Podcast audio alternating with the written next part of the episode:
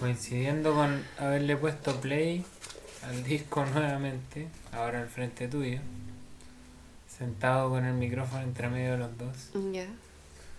Em, ¿Qué pasó?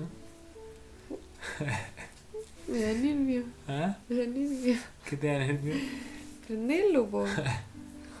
Para las personas que, para ti, que vas a ser la única persona que va a escuchar esto después, la Nacha tiene un pito en la mano con un encendedor después de mucho tiempo. ¿Cuánto tiempo? Un año, un año, un año, dos meses. Un año, dos meses. Wow. Sí, pues porque en febrero del año pasado. Sí, pues. En febrero del año pasado, el 2 de febrero, supimos que estaba embarazada. Y desde ahí que no fumes marihuana. Sí, ¿Y qué trae la marihuana a tu vida? Relajo. ¿Relajo? Sí. Wow. Relajo, pasarlo bien, dormir, comer. ¿Y ese relajo, cómo viene en este momento de tu vida? Condicionado.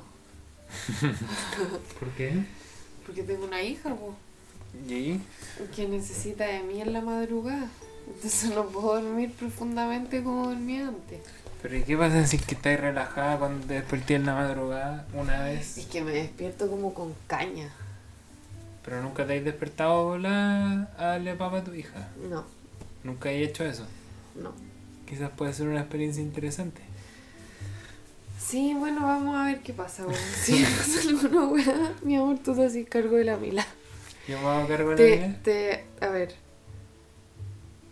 Co- Como a- cuando nos acostemos, le toca una papa, ¿ya? Ya. Oye, no le va a pasar nada si no le damos esa papa. No, no va a llegar como el Ya, manda más del mundo de las guaguas va a retar. No, sí. Oye, no le dieron la papa. Y ella se va a dar cuenta y se va a despertar. Estoy nerviosa. Ya, Ya. disfruta. Oh, qué Estamos loco. celebrando el, el 4 de El 420. Bueno, y esa, esa marihuana que está fumando la cultivé yo el año pasado. Es de una cepa que se llama Jorge's Diamonds. Así que, bacán. Ya, me gustaría empezar. En verdad ya empezamos, siempre se empieza. Siempre- ya está empezado hace tiempo. Em, recién escuché el, el disco mientras hacía dormir a nuestra hija Mila y, y fue una muy bonita experiencia. Quiero agradecerte esta oportunidad, primero que todo, de escuchar tu voz y encontrarme con ese disco sin saber qué era. No sabía que iba a ser ese, así que fue bonito. Gracias. Y dice, dice así. ¿El poema? Sí. Bueno, contexto, cuando estaba embarazada la Nacha, de repente llegaba yo con mis poemas y les leía un poema. Y ella decía, ay, mi poeta. ¿Cómo lo decía? Mi amor, era un poeta. Es un poeta, sí. Y eso me, me daba impulso a, a, a escribir más poesía. Y ahora Y un poeta. un poeta. Un poeta. Salud. Salud. ¿Por qué? Por nuestra bebé. Por nuestra bebé. Y por nosotros que lo hemos hecho bien. Mm. Muy bien. Bien. ¿Qué te hace pensar que lo hemos hecho bien? Que ella es feliz. Mm. Hoy día se rió harto. Se ríe harto siempre. Sí. Es divertida. Que es feliz, que tiene como... No tiene miedo de explorar, porque sabe que estamos. Mm. Y eso a mí me, me genera tranquilidad, Mm. porque mm, Oh, qué importante. es como que ella se siente segura, Mm. ¿cachai?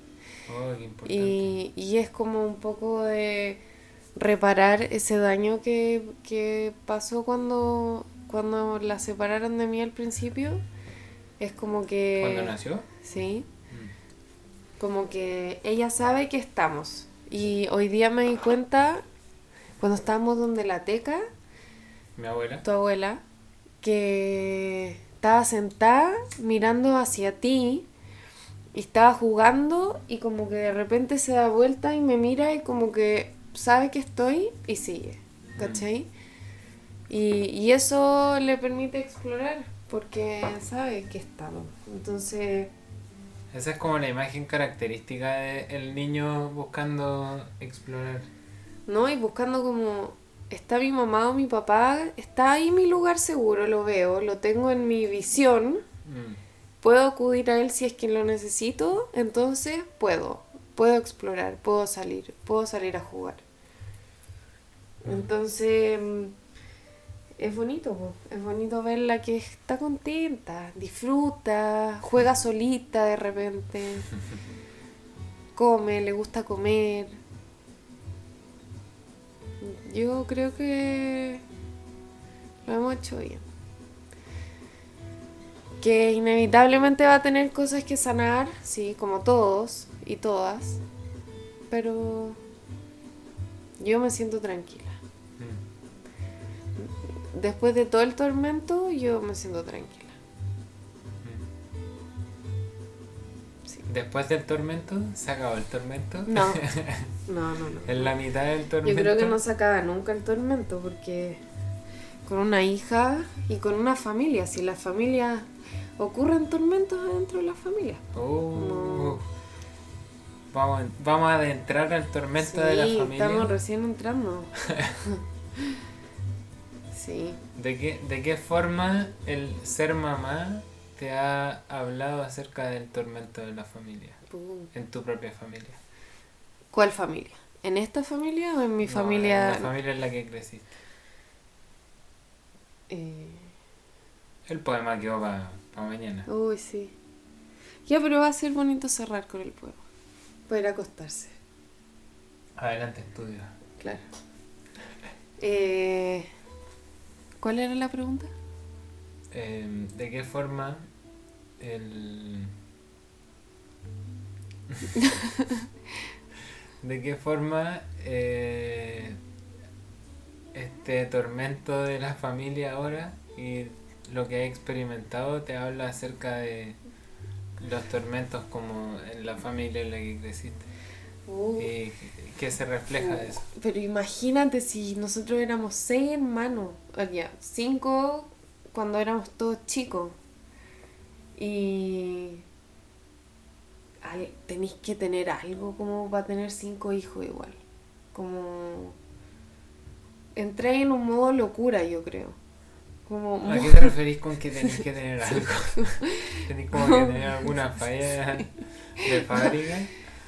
puta no sé. Algo, algo tiene que estar algo- ahí algo- defectuoso. Sí, o, o gastado, o, o no en su lugar, no sé. Pero tener cinco hijos cada dos años, Ya, pero. Puta, es que eso, eso que decís que está defectuoso, imagínate en familias de campo que tenían sí, 12. pues, ya, ¿Qué es pero lo que está defectuoso en una familia de campo que tiene no, 12 es que yo creo que eso tiene que ver con una cultura que se fue construyendo. Ya, pero antes dijiste que la persona que tenía 5 hijos Ya, tenía pero- algo defectuoso. Y ahora yo te pregunto, No, no. ¿qué pasa con la que tiene 12? Ya, pero ¿Ahí, es ahí no aplica el defecto? Sí, pues, pero es que eso, no, o sí, también. Em, pero es que lo que pasa es que yo creo que en el campo era distinto, po. En el campo la crianza era distinta, las cosas que habían que hacer eran distintas.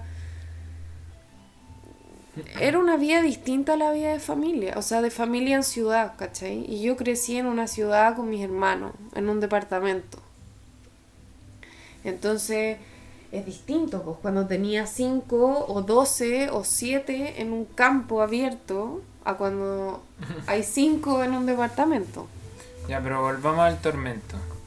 Por eso, pues el tormento, Nos pasamos del tormento a la deficiencia. no, no, no. El, el tormento, es que siempre hay tormentos, pues.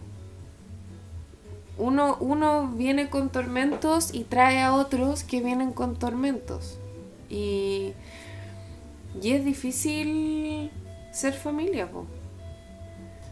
Es difícil ser familia, es difícil estar de acuerdo, es difícil organizarse. eh, es difícil estar para todos, ¿cachai? Como papá. Sí, po. porque tú antes de ser papá eres ser humano, eres un hombre o una mujer que tiene capacidades limitadas en cuanto, por ejemplo, a la atención que le podéis poner a cinco niños, ¿cachai? No, y que tenéis que más encima ganarte los molacos para poder po. comprarle comida a los cinco Puta, y, la, co- y comida, y colegio, y Oh, uniforme, y mesada, Oh, y, y todo, po, ¿cachai? ¿Cómo nosotros... Y, y seguro de la clínica, y SAPRE, porque ¿cuál de todos ¿Pero más? cómo lo así? No- no Weón, sé. Es muy caro eso. Es muy caro, Sí, ¿cómo lo hace la gente? no sé. Por eso te digo, Nosotros con una estamos al 3 y al 4. pero por eso te digo, pues sí es difícil. Y, y hacerte cargo de cinco, como mamá, digo yo, porque en, en mi caso mi papá trabajaba, ¿cachai? Mi mamá haciendo ir a buscar al colegio, ir a dejar a la casa de la amiga para estudiar, eh, revisar las tareas, revisar las libretas, firmar las libretas, firmar los rojos, que el uniforme estuviera listo para el día siguiente, que todos fueran con las tareas. Ya, eh, Es mucho, mira, por yo eso. hubo, hubo un momento como hace un par de años, yo hace 5 años si me preguntáis si quería tener hijos, te hubiera dicho que no. Eh, y hace como 3 años empecé a pensar que quizás sí, pero, pero decía como, puta, deben ser un hueveo toda la vida. Yo decía, bueno, a los 18 me portaba como el pico, a los 13 la pubertad. Cuando soy cuando era una guagua era un cacho. No, no sé. Eso, eso pasó por mi mente hace dos años. Y me pregunto, ¿qué creéis que qué creéis tú que pasó por la mente de tus papás cuando dijeron ya, tengamos otro, cuando ya tenían cuatro? No sé. No te puedo responder eso porque... Ya, no- pero, pero es pero, que... juguemos, ¿qué creéis? Ya, pero de- debo empezar... ¿Tú creéis que fue una conversación? No ¿O sé. nomás? No Una sé, piscola acá de no sé, pero espera. pa- José Tomás, Yo si puedo- escuchando, hazte el loco. Perdón. No, no, pero La piscola espérate. acá de. Eh, yo puedo jugar, pero debo empezar a decir que no entiendo esa decisión. En ninguna parte de mi ser No cabe. ¿Por qué hacerte cargo ¿Ya? de esa decisión? Pero ¿qué, ¿qué estaba pasando? Yo creo que no, no estaba planeado. Así como... Hoy es jueves. Bueno, tenemos cuatro niños. ¿Tengamos otro? No, no creo. Nunca lo he preguntado. Sería interesante preguntarlo. Pero lo que pasa es que mis papás como que esconden cosas. ¿Cachai? Como... como... Como... eh, a mí me contaron que mis papás se separaron después de que se casaron y que volvieron porque mi mamá estaba embarazada de mí. Y yo le pregunto a mi papá y me dice, no, no, pero si eso es mentira, ¿cómo se tocó? No, no. no". Entonces si le pregunto si el quinto fue planeado, obvio que me va a decir que sí. Pero en verdad O yo sea, creo no que no. cómo acceder a la información No. de No. Igual sería como im- importante acceder a esa información. ¿O no? Como Mira. para conocerte un poco mejor. O- ¿Creéis que es necesario? No, ¿No? no. Mm, No, porque eso siento que no influye en nada en quién soy. mm. Porque la consecuencia de de esa relación que formó una familia y todo es como que fue la separación, po. Y tú entendís cosas, ¿cachai? Mm. No voy a saber qué pasó con detalle porque probablemente no me lo van a contar. Pero malas decisiones, pues. Si al final Y si estuvieras con tu mamá, por ejemplo, y te contara, imagínate te contara, ¿qué, qué crees que le responderíais? que me contara qué. Como cosas de cuando tú eras guagua que no te contarían. Eh, ¿Cómo, cómo crees que te sentirías? Yo creo que a uno le da vuelta igual las cosas con los papás. Como que. ¿A ti te dan vuelta las Sí, cosas con tus papás? Sí, voy a hablar por mí. Ya, bien. Gracias por ayudarme. ya, ya, No, no. no. no estoy ayudando, solo Sí, ya. eso es entendí. como lo que lo que siempre digo de mi, de mi papá que dice como uno uno. Sí, sí. Y es como, bueno, te cargo de es- Yo. eso es lo que tú Ya, sentís. yo. Yo, sí. Igual, igual eso es una. te- déjame, perdón que me meta porque me. Como que me estáis dejando en evidencia un Me, poco. me había, se me va a olvidar lo que te tenía que No, sí, decir. vamos para allá. Pero acuérdate, porque Sí, sí, yo. me voy a acordar. Ya.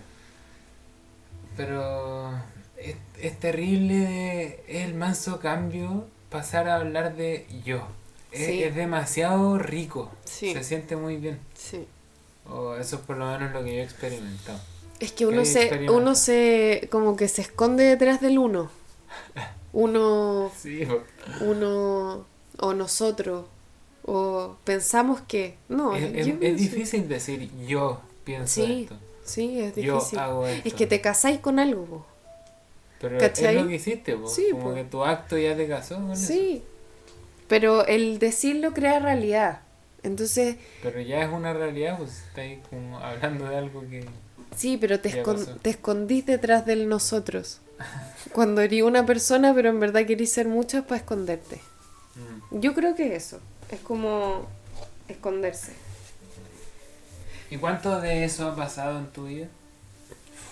De esconderme. Sí. Eh, yo creo que harto, porque me cuesta pedir ayuda. Mm. Y me he tenido que hacer cargo de harto. Entonces como que sé aguantar, ¿cachai? Como que sé estar como soportando. Sé mantenerme en, est- en Atlas. este equilibrio. Wow.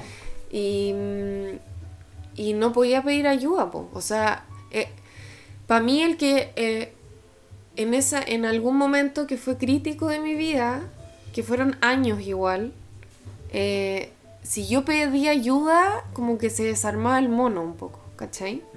Porque yo me hacía cargo de harto, como de harto emocionalmente, ¿cachai? Yo como que sostenía, entonces tenía que sostener nomás, po, porque si flaqueaba, como que el mono se desarmaba un poco. Ponte, ponte en la situación ahora. De está esta María Ignacia sosteniendo algo con lo que a mí me parece mucha tensión. Puede ser. ¿Cómo, ¿Cómo se siente María Ignacia cuando es capaz de decir como, ya, en verdad, esto no me corresponde sostenerlo, así que lo voy a dejar acá al lado y voy a estar acá? Es como que ¿Cómo- aparecen las alas. cómo se siente? aparecen las alas y como que voláis. Sí, se siente, bueno, ¿Y hay logrado sentir eso? No, no creo. Eh, ¿O en qué momentos de tu vida lo has sentido? no sé, a ratos quizá. No es un sentimiento constante, como un sentir constante. Y a rato, como con ciertas em, situaciones. Por ejemplo, el, el venirme para acá fue un corte bien importante.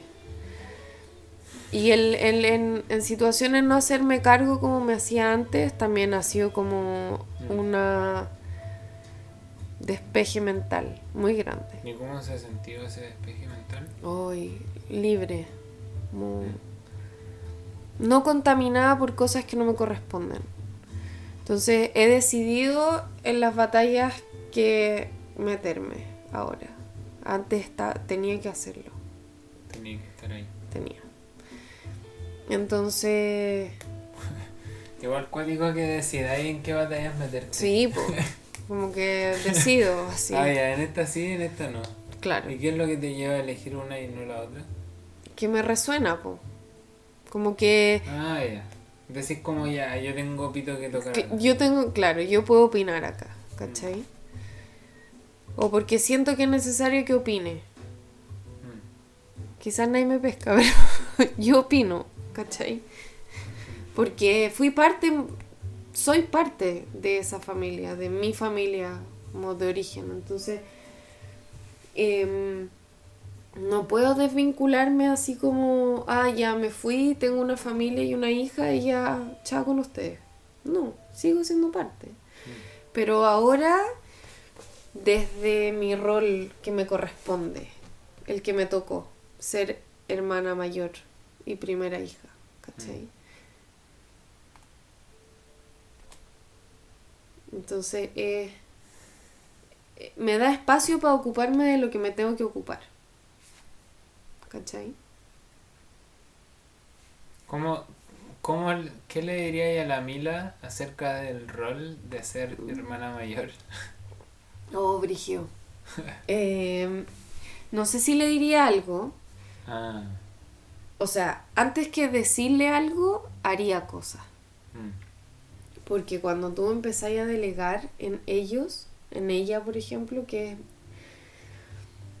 la más grande, le, tú misma le pones mochilas, pues tú misma le das responsabilidades que no le corresponden. Entonces, es hacer o dejar de hacer. mm. Y eso. ¿Qué, ¿Qué pensáis en hacer o dejar de hacer? Hacerme cargo, po. Hacerme cargo de las cosas. Eh, sí. Abarcar lo que puedo abarcar. Porque si me pongo a tener seis hijos, no puedo abarcar seis, po. ¿Cachai? O. Sí.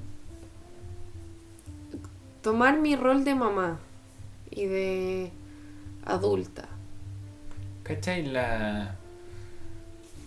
em, voy a ir como al tema que está más presente en, en tu vida y en nuestras vidas, probablemente inconscientemente ahora, que fue cuando nació la Mila, el Ya. parto.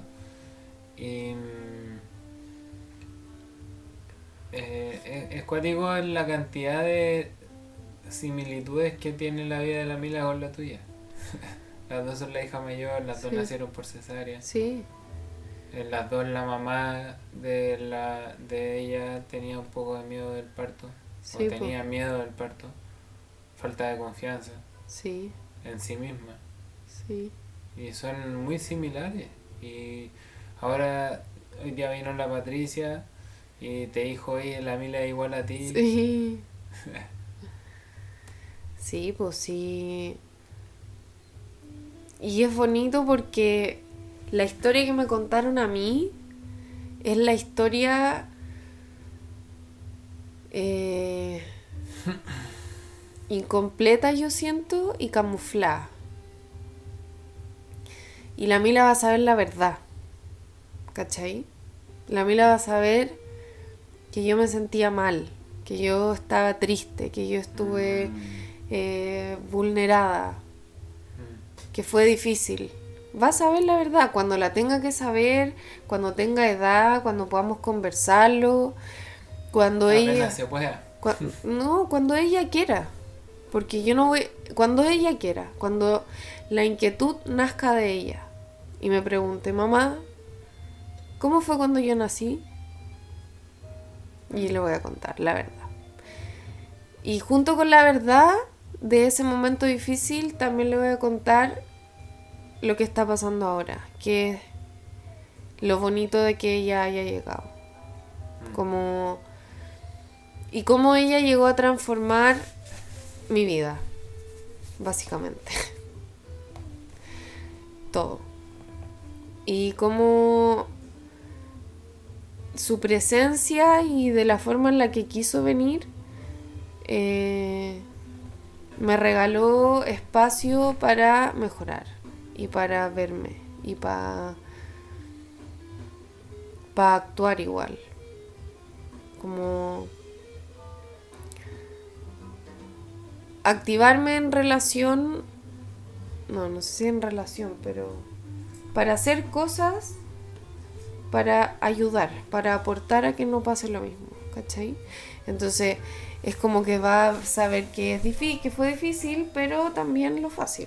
O sea, no lo fácil, pero lo significativo. Cachai que. No sé, de aquí hasta que la Mila te haga esa pregunta van a pasar, no sé, 15 años Sí, pues. pongámosle 10, que sean 10. Quizás cuando la Mila tenga 10 años, ¿en qué van a estar los niños de 10 años? Pero van a haber pasado 10 años desde este momento. Y probablemente en los próximos 10 años los vaya a pasar haciendo algo en función de lo que acabáis de decir.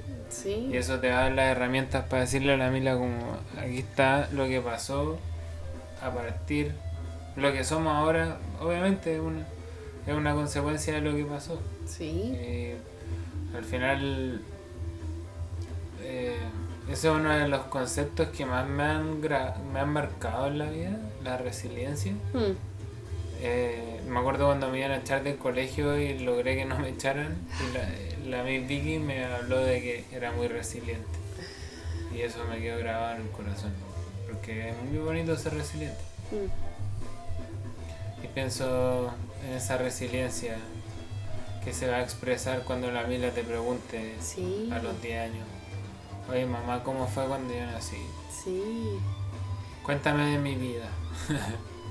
Y es, yo creo que el ser mamá viene de la mano con ser resiliente. Porque tenéis que estar. Como que hoy día era algo que conversaba con mi nueva terapeuta. Mm. Y le dije que al principio yo, se- yo estaba en un modo supervivencia. Y para su sobrevivir tenía que estar enfocada en una cosa. Y eso era ella. Entonces, eh, al final estaba sobreviviendo.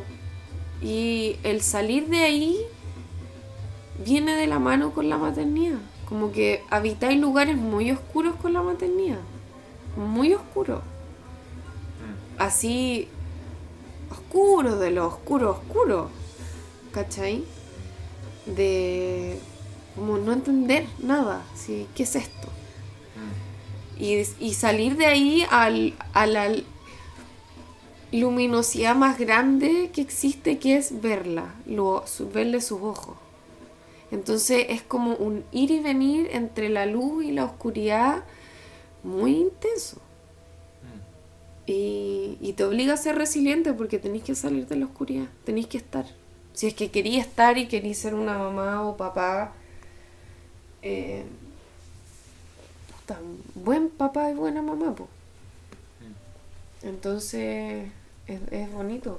Igual, como que vengo a. o vuelvo a eso que decía antes de que te cuesta pedir ayuda. Y. que elijo como todo lo que hay aguantado como sin pedir ayuda. Sí, pues. Hoy día también hablábamos de eso.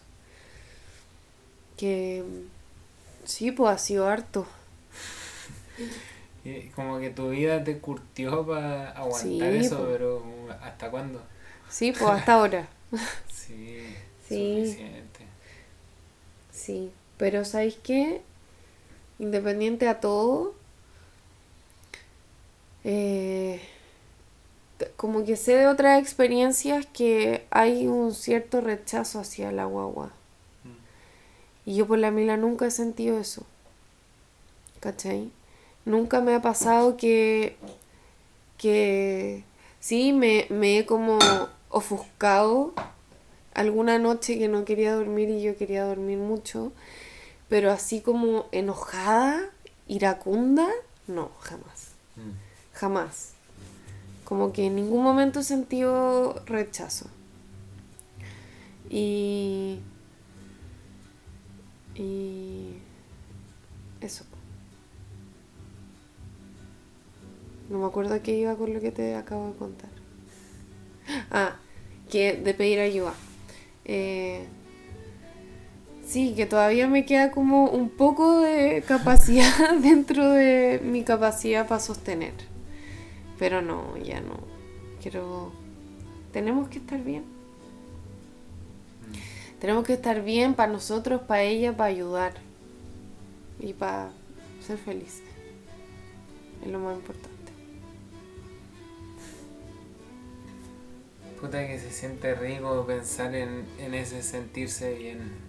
Sí. Es como tanta Porque yo también lo, lo siento como en distintas facetas de mi vida, así como en cosas donde veo, donde yo mismo produzco esa tensión y como liberar esa weá, o como, no sé, empezar como a, a avanzar con la aceptación de cómo son las cosas. Sí, Como que eso listo, esto así, sí. avancemos. Te sacáis así una mochila, un bolso, una maleta, te sacáis, te sacáis, te sacáis cosas, te sacáis. Sí, pues sí, Y quedan por ahí, la agarran los perritos y las amarrean y se desarman y y se olvidan. Se transforman. ¿Qué fue el que dijo el otro día? El que se transforma en compost. Al final la naturaleza lo recicla todo. Sí, pues. Sí, la otra vez estaba con, con el Seba, mi amigo del curso de permacultura, en, la, en una de las marchas, y me dijo como Otra vez. hace un par de años, y me contaba un loco que hablaba de que en verdad todo, todo es naturaleza. Sí, pues. Los edificios en la gran ciudad también Sí. son naturaleza. También Si son habéis con... átomos Sí, que se transformaron de alguna forma, pero... sí. Sí, pues. Ya, te leo el poema. Ya, a ver. Dice así. Eh, este es el poema número 18 de la poesía del despertar. Ya. Y el disco es la de la Orquesta del Viento y se llama Hombre al Sur. Y fue publicado en 2016. Mira, Hombre al Sur, Mujer al Sur, 2016 Esa era una de las cosas que tenía en mente preguntar. y el 2016. El 2016, Ahí fue cuando me vino al sur yo. no, mi amor. ¿Qué? El 2016 fue cuando empezamos a pololear, po. Ah. Ah, yo pensé que, era, que yo había venido al sur. No, nada que ver. ¿Cuándo estoy de cumpleaños? El 9 Ya. Me costó. Y, y de hecho ahora como que siento que me equivoqué. No, si estoy el 9 de noviembre. ¿Sí? Puta. No. ¿Cuándo está de cumpleaños la Mila? El 2 de octubre. El 4 de octubre a las 7.37 de la noche. Sí. ¿Viste? Del 2022. Te puedo mostrar cómo estaba el cielo a esa hora. Ya, vos. Tengo ahí guardado. Ya léeme tu poema, léeme. me. Léemelo. Dice, tu llanto es la invitación, Mila, que me recuerda la importancia de bailar, sintiendo así el cuerpo, los cuerpos, nuestros cuerpos y su rítmico o no tan rítmico movimiento. Si es al compás de la música o no es da igual. Lo importante está en sentir, Mila. Aquí vinimos a experimentar las maravillas que regala la vida, con sus mundos llenos de azar, donde nos encontramos así con preciados momentos de los que ya no hay vuelta atrás.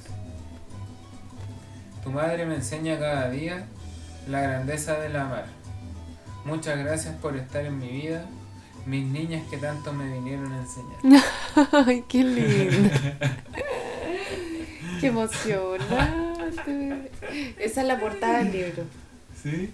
Ay, qué bonita. ¿Te gustó? Sí. Su paya. Eso. Su paya. Chupaya. Qué bonita tu poesía. Muy bonita. Chupaya.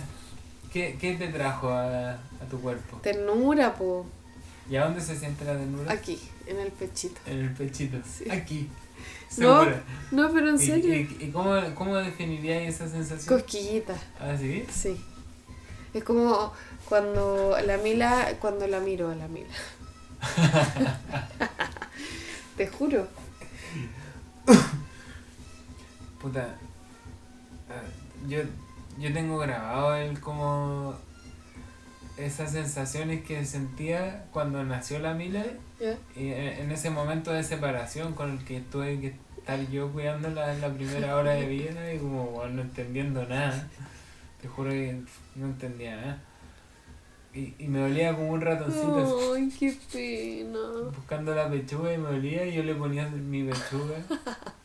y chupeteaba. Ay, mi bebé. Te juro que. No sé. Mi bebé. No puedo pedir más. De verdad. ¿Qué le, qué le, qué le diríais a, a un papá, a un hombre que fue papá y que no entiende qué es lo que pasa por el mundo de la mamá? ¿Cómo le explicaríais? Qué buena pregunta. para que entienda. ¿Qué le, qué le diríais? Ah. Tení- Tenía el micrófono abierto los próximos 45 minutos. Estoy aquí y voy a ponerle lupa a esta weá los próximos 20 días. qué difícil. Muy difícil tu pregunta. O sea, es difícil porque no sé por dónde empezar, pero es fácil. Mi respuesta. Eh, No, te juro que no es fácil. Cualquier cosa que me respondáis no es fácil. Ni para ti, ni para... Nadie. Hoy le diría que se imaginara una ciudad bonita, ordenadita, con sus casitas, todo funcionando bien, bastante bien, Eh, y que de repente hay un tsunami y queda la cagada. Y queda todo, weón, para la cagada.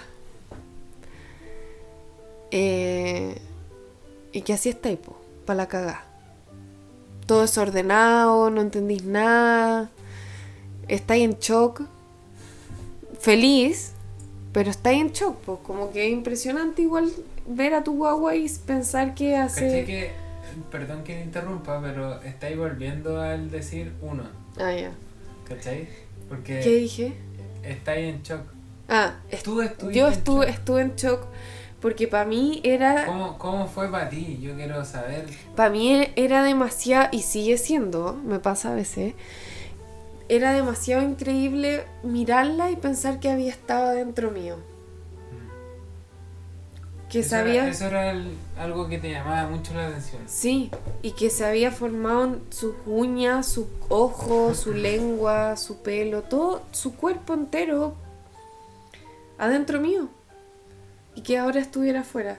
Y que tuviera una cara que tú podías reconocer. Porque estáis nueve meses fantaseando con esa cara.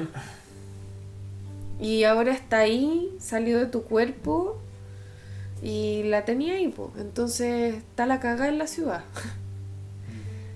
Y, y que hay que ayudar, como dar espacio, dar espacio, cuidar, contener, proteger. Eh, Ya, pero vamos de una. puta. ¿Cómo se ayuda? Estando disponible, Mm. viendo, observando, eh, conteniendo. Es difícil, la lactancia. Eh, evidentemente hay lactancias que no son difíciles, pero la gran, no sé si la gran mayoría, pero a partir de lo que he visto y leído es difícil. Como que idealizan, se idealiza un montón la lactancia y es difícil. Eh, eh, y todo, todos los cambios hormonales, todas las hormonas empiezan a volver a su lugar, tu cuerpo es otro, tus tiempos son otros, estáis cansada, tenéis sueño. eh, son muchos cambios y, y creo que es bueno estar disponible. Cu- cuidar, cuidar como ese espacio de mamá guaguita, ¿cachai? Mm. Y no, no exigir nada, dejar que... Qué bonito ese, ese espacio de mamá guaguita. Sí, mamá guaguita. La diada, cuando presentaste Sí. el disco live de la diada. La mamá, mamá guaguita que es un mundo nuevo que está eh, recién, recién como saliendo del cascarón. Mm. Y, y de repente los papás se sienten muy aislados. Eso es lo que nos dijo la Katy una vez y que yo he escuchado un montón. Que los papás se sienten como bien fuera de, de la diada, fuera de la relación, como aislados, excluidos. Yo me yo puedo decir que algo que surgió de mí cuando escuchaba cuando presentaste el disco eh, fue eso, como esa. eh, foco exclusivo en la Mila como en la génesis de todo lo que pasa en ti. Y yo así al lado como, hola, Mm. yo estoy Es, acá igual. es que e- eso, a eso es lo que tenéis que estar dispuesto, porque. Y abierto, ¿cachai? Porque es demasiado lo que pasa ahí. Es mucho. Y es una relación que. Que en circunstancias en las que hay, en las que hay una mamá disponible y un papá disponible, o otra mamá, como ser dos mamás, eh, esa relación que tiene la guagua con la mamá, como que no la va a tener otra persona como que no sea la guagua y la mamá, ¿cachai? Porque es como de olor, de, estuvo dentro de, de la mamá de la guagua. Entonces sí, pues se sienten excluidos y es parte de, pues parte de la, de la reconstrucción. ¿Cachai que más, más allá de que estuvo adentro tuyo, la inteligencia innata de tu de tu cuerpo permite permitió que ella en torno a su semilla se juntaran todo el resto de átomos que se han juntado para que ella sea lo que es. Si, si te ponía a pensar en esa weá como imaginándote los átomos moviéndose, es una weá demasiado brutal. Sí. Uno a uno se fueron alineando Y hasta llegar a eso. a la perfección, Weón, sí. a la perfección. Y, y se alinean de una forma que también lleva a que puede pensar y puede sentir Sí. y, Y puede, experimentar el mundo Y aprender. sí, Ella y aprende. reírse, Ella, sentir emociones. sí. Y, y, y a, a- asociar, Mm. hacer asociación. Imagínate que cuando le mostráis su vaso con agua, ella sabe que va a tomar agua. O cuando le pasáis la cuchara, ella sabe que va a comer. Sí. Y así eh, es como muy increíble. Entonces, y, y yo he tenido el regalo de poder estar con ella, entonces la, la conozco, ¿cachai? Mm. Sé, sé cómo es.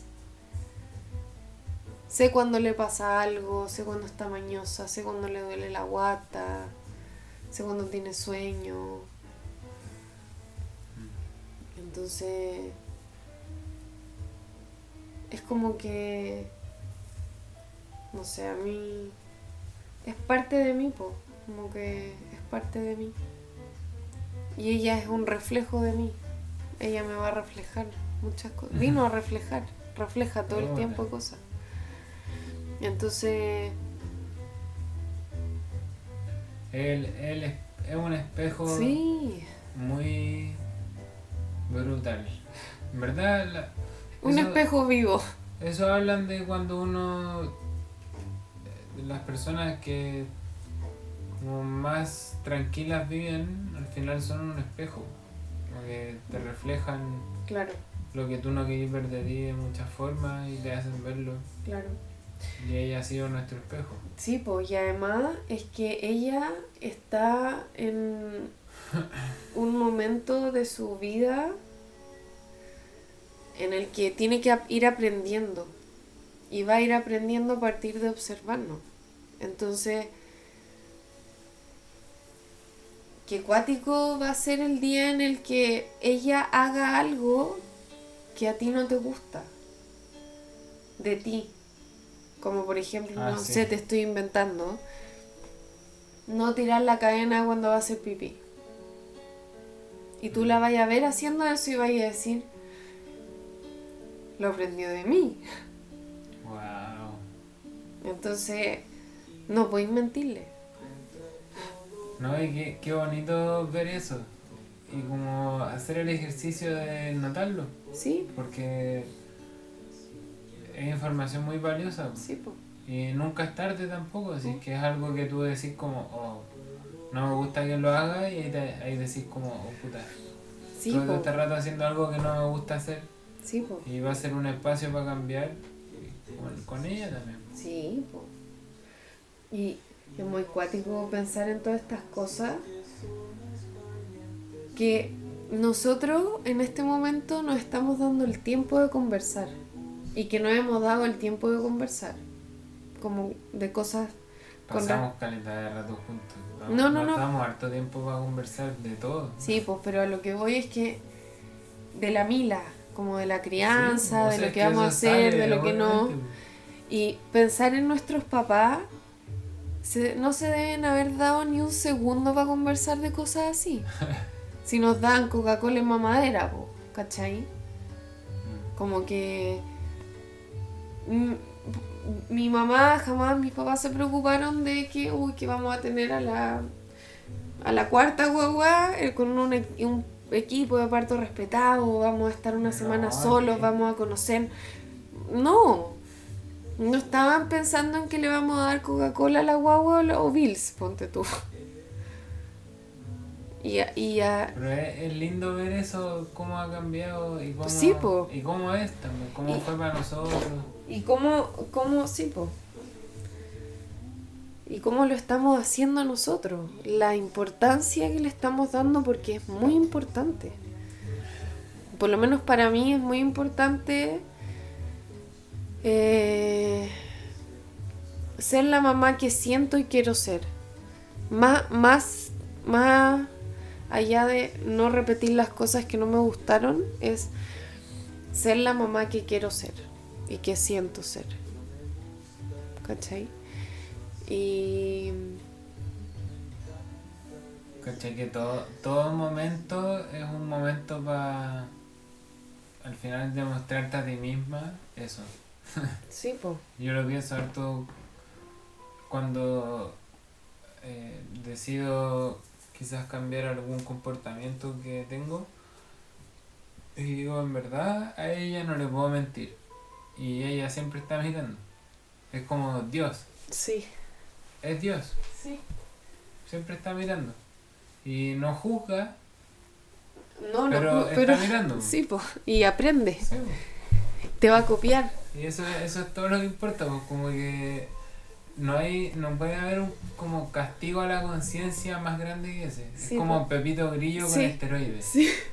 Pepito Grillo pero que aprende y bueno, repite lo que eres. Y más encima es tu hijo, así que es como... Ah, te cagado. Quizás de ahí viene Pepito Grillo. Bueno, Pepe, sí, es Pepito Grillo. ¿Qué, qué, qué personaje de películas de Disney que viste cuando chica es como el, el weón que... Así como el disco que te llevaría ahí al otro lado, ya, ¿con cuál de esos weones te iría ahí al otro lado?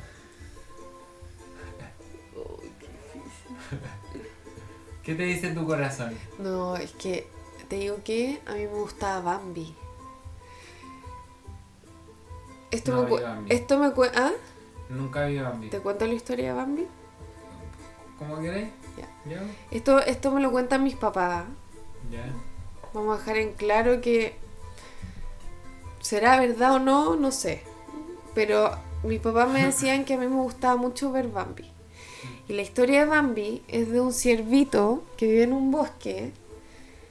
Que no me acuerdo bien ya de la historia. Pero la cosa es que a Bambi se le muere la mamá. En un incendio, creo. Y Bambi queda huérfano. Y Bambi empieza a buscar amigos por el bosque y creo que se hace amigo de un conejo, no me acuerdo bien. Pero se trata de un Bambi huérfanito que sufre porque su mamá se quemó. Y a mí me gusta ver esa película. Pero no sé si es algo que me gustaría llevarme a Bambi al otro lado. Pero ¿Por qué no? no sé. ¿Pero qué te dice tu corazón? Es que yo no me acuerdo. Da lo mismo que no te acordé. Yo no te estoy preguntando si te acordáis o no de los hechos específicos. Solo te pregunto qué trae a este momento en tu cuerpo y en tu ser pensar en Bambi. Pena. ¿Ya? Me da pena Bambi porque queda huérfano. ¿Y te gusta sentir pena? No. ¿No? No. ¿Segura? ¿Y por qué te lo llevaría al otro lado entonces? No, pues yo no me lo llevaría. No, pero es lo que, es lo que se te vino al corazón. Por algo dijiste Bambi y no Pinocho. o cualquier otra cosa, podría haber dicho cualquier otro, pero dijiste Bambi. Era No. la película que más te gustaba. Ya, pero. Porque me da pena, pues me llevaría a alguien que me hiciera reír, que me, me Pero entregara. ¿por, qué, ¿Por qué Bambi te da pena? ¿Qué pasa en la película que hace que te... Que se le muere su mamá, Ya, pero me dijiste que al principio de la película se Ya, muere pero su es que no me acuerdo tanto. Ya, No, pero la pero cosa- pel- La, mamá se muere al principio, al medio o al final. No me acuerdo. Pero pare... no me acuerdo, pero la película era como que parece que Bambi buscaba a su mamá toda la película. Y resulta que le decían que su mamá se, se había muerto. ¿Y qué decía él cuando se daba cuenta que su mamá se murió? No me acuerdo. po. Te pregunto porque eh, me da la impresión, a partir de la historia y de haber visto otras películas de Disney, que hay algo muy lindo escondido detrás de que se haya muerto su mamá. El hecho de que haya tenido que ir al bosque y se haya hecho esos amigos. Debe haber algo muy bonito en la historia. Y quizás eso es lo que te conecta con Bambi. Sí, quizá. Sí, pues no la pena. Quizás es ese ahínco por hacerse amigo en el bosque. Pero yo me acuerdo, me acuerdo de Bambi como de la música de Bambi, me acuerdo. Ya, me- voy, a, voy a poner la banda sonora. No, No voy a poner el disco, pero voy a poner la banda sonora. Sí. ya, pero la cosa es que sí me, me acuerdo como de imágenes de Bambi. Y el pobre buscando a su mamá desesperado, muy triste, y su mamá no estaba. po. Oh, la wea loca. Weón. Oh. Qué loco.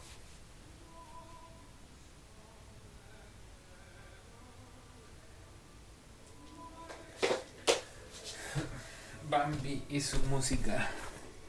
Qué interesante ver esta película y escuchar su música. Hoy Dumbo es cuática, Dumbo también. Sí. Me acuerdo que Dumbo me generaba como angustia. Ya, y te diría ir con Bambi entonces.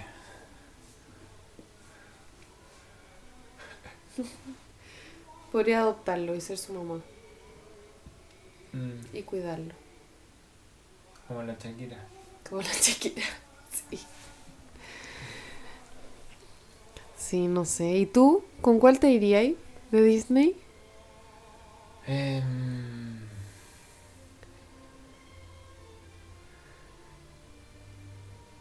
¿Tú veías películas de Disney? Para empezar. sí, Ya. Pero si no viste Bambi, Bambi era, es como haber visto El Rey León. sí, estoy buscando. Es que algo que me, me encanta de la pregunta es que no tenía ninguna cota. Entonces, mientras te hice la pregunta, en alguna parte de mí pensaba que mi respuesta sería como. em, para ejemplificarte mi respuesta, traigo a colación la historia en una fiesta de disfraces que fui en Estados Unidos una vez y que llegó un weón disfrazado de un personaje de Bob Esponja que salía en un capítulo. Y era como un personaje muy característico, como un pescado que andaba con una hueá de madera, ¿cachai? Algo así. Y el bueno andaba con eso y toda la gente lo reconocía y se cagaban de la Ah. risa, ¿cachai? Entonces, yo me iría con algún personaje X. No como con. Ya, pero elige, po. Elige alguno, cásate con uno. Yo me... Puta, me- ¿Sabéis quién se tú me tú me casaste con Bambi. Ya. Yo, ¿sabéis con quién me caso? Pero ahora así de guata por siempre. Ya. A pesar de que en un momento dije como puta, voy a darle un poco de tiempo para que se venga otro. Pero no creo que se venga otro. O sea, el que se viene ahora es eh, Rafiki. Rafiki. sí, qué Me iría- grande iría Rafiki. con Rafiki, sí. Rafiki. Además que su nombre entretenido. Sí, y me gustaría irme conversando con él. Como Sí. con- escuchando sus historias, por qué le puso Sí. esa marca en la frente al Sí. Rey León, Sí, o por qué lo levantó así. sí. Cuático loco, pues si levantó al rey. Sí. Imagínate. no, y lo bautizó y Rafiki era como el, el viejo sabio del mundo de los leones, del reino de los leones. El Rafiki. Buen- buena Pero elección. no solo el reino de los leones. ¿Qué, ¿Qué reino animal más te llama la atención? El marino. Pero. De las ¿qué- ballenas, ¿Qué, puede grupo ser? de animales? Las ballenas. Sí, me gustan. Wow. Ya, eh, sí, Mm. sí. ¿Y qué te gusta de las ballenas? ¿Qué te llama la atención de las ballenas? Ya te dije la otra vez. ¿Pero qué? ¿Para nuestro Contar los auditor? auditores. Sí. Eh, ¿Hay, me- al- hay alguien que está escuchando en este momento y que está esperando a que yo me calle ahora Ay, me acuerdo de esta para parte. que entre la parte de mami.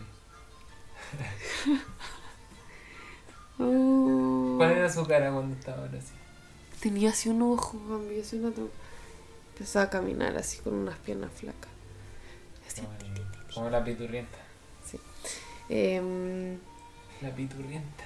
¿Qué me llama atención del mundo de las ballenas? Eh, que, que siento que son como bien maternales, protectoras.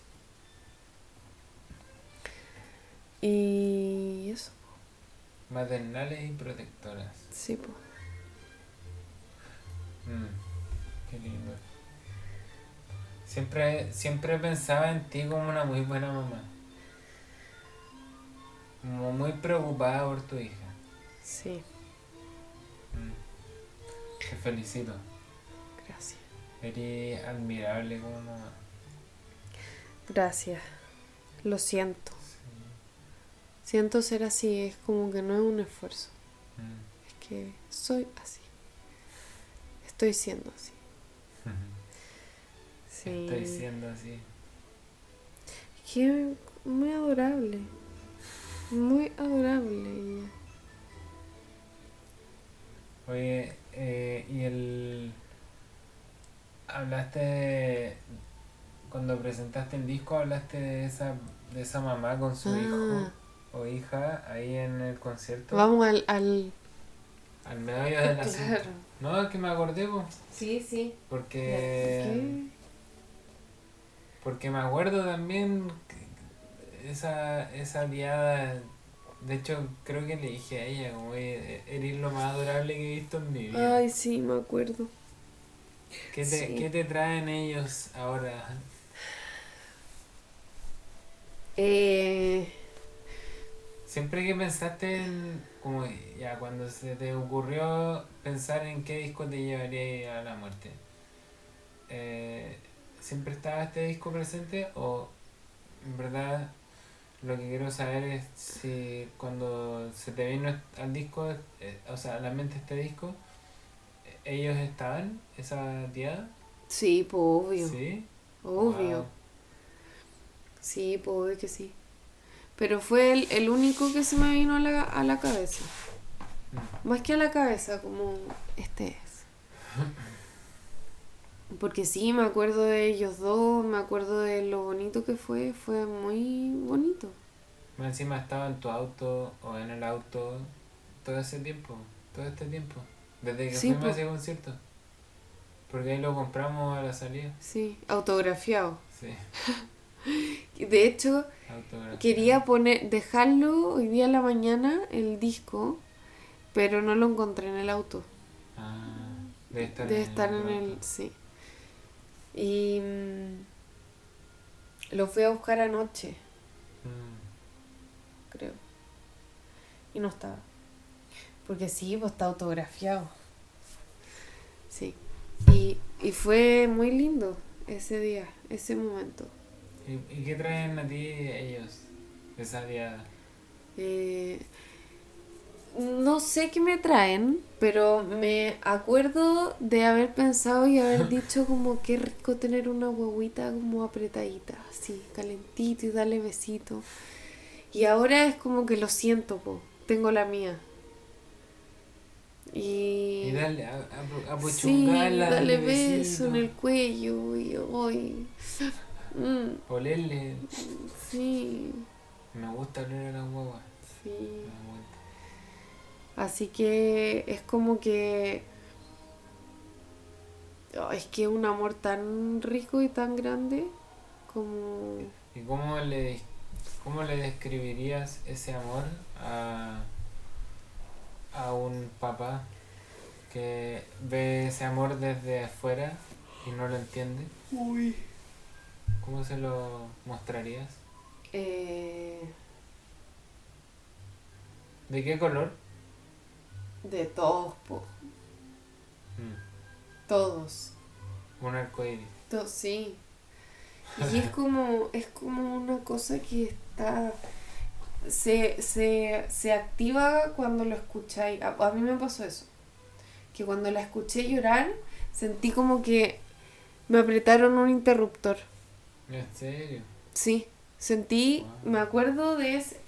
Mira, de pocas, o sea, no sé si me acuerdo de pocas cosas, pero de algo que me acuerdo así muy, muy, muy, muy grabado es que cuando me picaba la cara, tú me estabas rascando la cara y me tapabas los oídos. Y de repente yo dije, como que escuché algo y era su llanto, pues, y como que te moví la cara y te dije, déjame, déjame. Y la escuché. Y cuando la escuché llorar, te juro que sentí que me recorrió algo en el cuerpo y fue como, ¡oh! Uf, llegó, Mm. ¿cachai? Fue como una, no sé, Pero lo, lo graficáis como un botón que se apretó. sí, así, Wow. llegó. Y la vi, Y, y también así es como un, un símil de la electricidad. Interesante. sí, y luz, como... Mm. Y siento como que abrí los ojos así ya, listo. Wow. Ella es mía. Salió. Y la vi y fue como que sentí su olor. Sentí como la vi y sentía el olor que tenía su cuerpo y lo suave que era su piel. Y ahí se activa un... El olor el, uno es, es el sentido más primitivo. Pero si tú me decís que cuando estaba contigo te hacía... Sí. Te estaba buscando, po. Sí. O sea, estaba buscando en su Oh, era pechuga. tan adorable, te juro. Era un ratón. Qué, qué cuático que ese, esos recuerdos como que se van borrando, el tiempo los va borrando de alguna forma. Como que uno se queda con la idea, yo Sí. no me acuerdo cómo exactamente cómo era, Mm. pero tengo la idea de que era como un ratoncito y era muy adorable. Sí, y, y es cuático pensar que tú tenías ese recuerdo y yo no lo tengo. O sea, todos tenemos nuestros propios recuerdos y Sí, pues, pero por ejemplo, si es que si es que hubiéramos tenido, por ejemplo, un parto o si es que no se hubieran llevado la Mila, tú hubieras estado acá conmigo mirándola como Ah, hacía como como un ratoncito, ¿cachai? Yo no tengo ese recuerdo porque no la vi. Lo tenés tú. Si hubiéramos compartido esos momentos, obviamente te- recordamos Cuando- distinto, cuando pero nació, eh, ¿te acordáis de lo que hacía cuando te la pasaron ese rato? lloraba y la pusieron en la pechuga. Pero no me acuerdo. Qué ¿Qué hacía? No. Mm. Ahí faltó el, el papá que grabara toda la weá. Que grabara, estuviera grabando todo el. ¿Te No, yo imaginas creo que lo último que hubiera hecho era grabar. Pero te imaginas que hubiera grabado, tendríamos la. Bueno, Sí, todo el. el, el- la evidencia. Sí, la evidencia. Mm. Sí, heavy. Pero. Siento hurtado, robado ese pedazo de mi vida. Me lo robaron. Así sí, me siento. ¿Y dónde está? ¿En Es- qué pieza? Allá. No, pero ese pedazo de tu vida. ¿Cómo en qué pieza? Si lo hubieran metido en una pieza como ese pedazo, ¿dónde está? ¿Detrás de qué puerta? ¿Qué hay detrás de las puertas?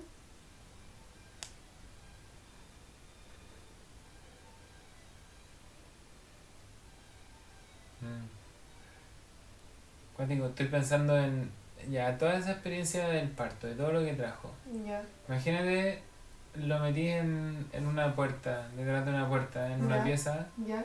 donde en cada puerta hay como un cúmulo de cosas parecidas que han pasado en tu vida.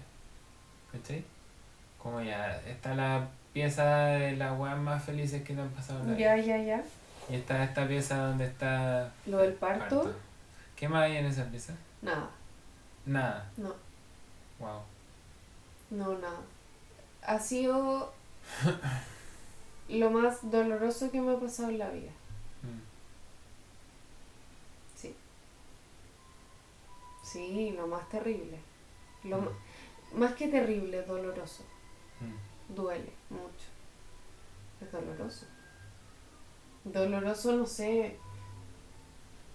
Ver hoy día el, el, el video que mostraron en la clase y ver cómo una mamá paría su guagua y se la ponía en el pecho y como que estaba... Eso duele. Mm. Y lo veo súper recurrentemente, ¿cachai? Entonces, eh, y siempre pienso como, ¿por qué? ¿Por qué yo no pude tenerla? ¿Cachai? Mm. Y tengo ganas de tenerla así, como que de repente pienso, puta, qué ganas de... de que hubiera sido distinto. Oye,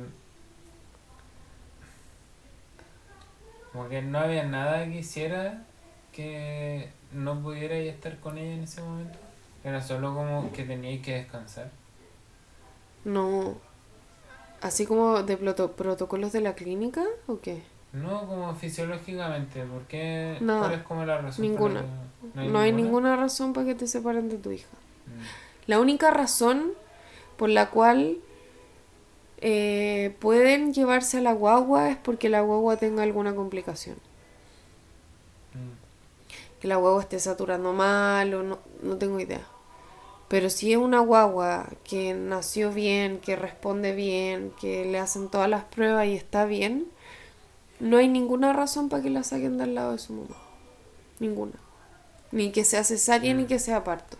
¿Cachai? Que me parece súper importante que eso esté más claro.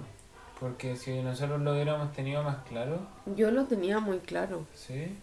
Yo no lo tenía claro. Pero ahí entran los protocolos de la clínica.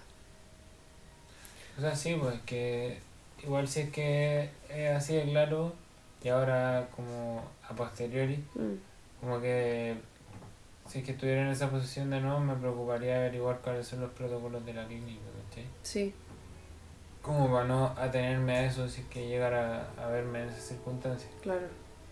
Porque no, no puedo decir que hice eso, ¿cachai?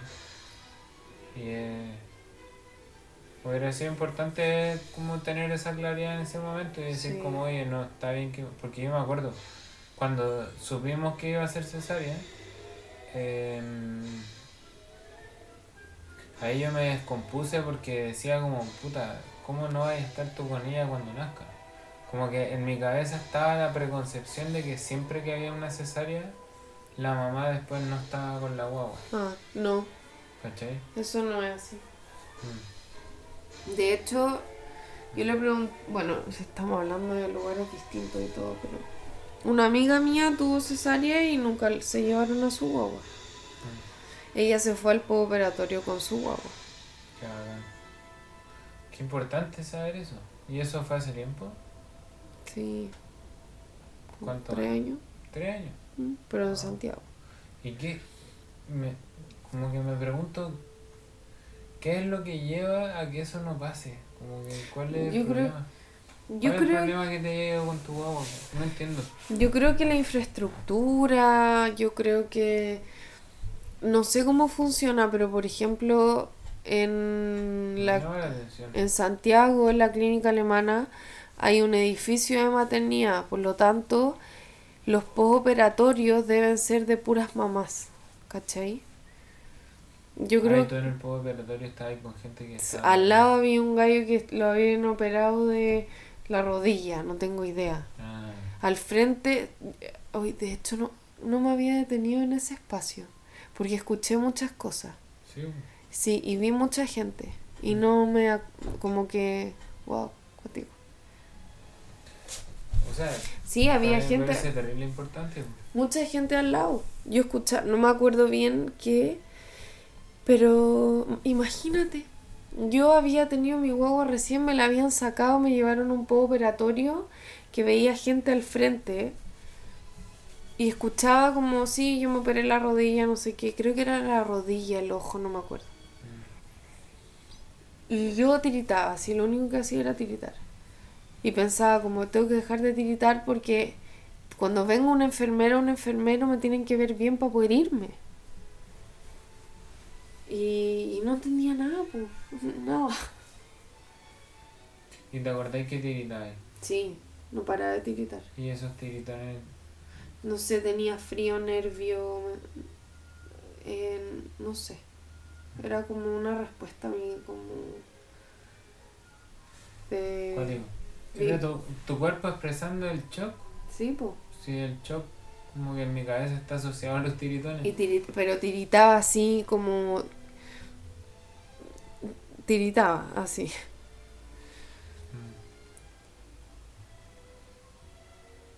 Sí. Y creo que me inyectaron, no sé si es glucosa, pero algo relacionado con eso para parar. No me acuerdo bien, pero creo. Ah,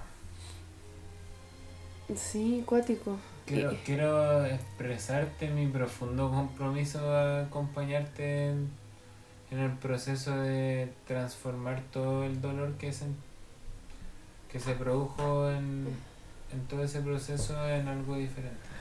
Sí, es importante. Y, y, y también me acuerdo de haber estado mirando al anestesista. Cómo, no sé si coqueteaba, pero como esa, esa relación de superioridad con las enfermeras, ya así. Ay, doctorcito, ay, doctor. Y yo como... Insólita la buena, Sí. saltándose todos los protocolos, weón. Literal.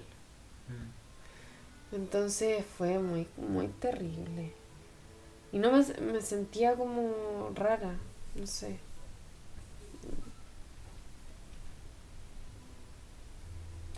¿Qué, qué es rara? Fuera de mí, Mm. imagínate. Fue todo tan rápido. Tan rápido. Que no te da ni tiempo para decir, oh, nació. No, y también porque la, esa transición es mucho más brusca. Sí, po. Cuando país Sí, po. vaginalmente es una transición que la viví. Sí, po. Sí, po. De todas maneras. Y tu cuerpo reconoce esa información. Me Sí. llama la atención que eso no sea como lo obvio que es. como que exista una diferencia en cuanto al entendimiento de el proceso de la cesárea o de o del parto normal. ¿En qué sentido? Que me, me da la impresión de que no se tiene como la suficiente conciencia de la diferencia de los dos procesos. Ah, es que Y como de la importancia de pasar por uno o el otro. Es que sí, no, po. Yo creo que no. Pero a las personas a las que les, les importa se informan y saben que una cesárea es bastante menos eh, natural, fisiológica que un parto. Mm. Pero aún así hay personas que prefieren la cesárea y hay doctores que... ¿Y qué, en tu, en tu como visión del mundo, qué es lo que está priorizando una persona que decide tener a su hijo por cesárea? Eh, es que es rápido, po. comodidad, eh, miedo, no, no sentís dolor porque no tenéis contracciones, porque las planificáis, pues como Mm. te dicen venga a las 8 el jueves en la mañana, llegáis, te hospitalizáis, te meten al quirófano, te ponen la anestesia y nacen a tu guagua, ¿cachai? No tenéis que pasar por todo el proceso de las contracciones, que duele, duelen un montón. Es un dolor muy, muy brígido. Mm. Estoy- a partir de eso estoy pensando en eh, como el, el proceso de nacimiento de la Mila, pues, tuvo 20 horas en trabajo de parto. Sí. Es paloyo, es la mansa guerrera. ¿Por qué crees que tiene tanta fuerza? Sí, brígido. Sí. Si 20 horas peleándola pues, y, y nacer es más difícil que la concha. Sí, pues imagínate. El, el gran viaje de nuestras vidas. Y lo estoy haciendo caleta de rato. Caleta de rato y caleta de rato. Es bonito porque tú vas a decir como no, estuvo 20 horas sufriendo y la weá, pero al final esas 20 horas Mm. nos unen, po. Sí. Y depende de nosotros cómo las abordamos. Sí, puede ser po. sufriendo o puede ser peleando. pues. Sí, pues. Es lo mismo, pero con distintos prismas. Sí, pero no ob- obviar que, du- que dolió. Que duele, due- dolió todo, ¿cachai? Que yo creo que el, el verlo desde un prisma distinto implica un proceso de... Es un proceso. Como lo que ¿Y dije al principio, de lo de las mariposas.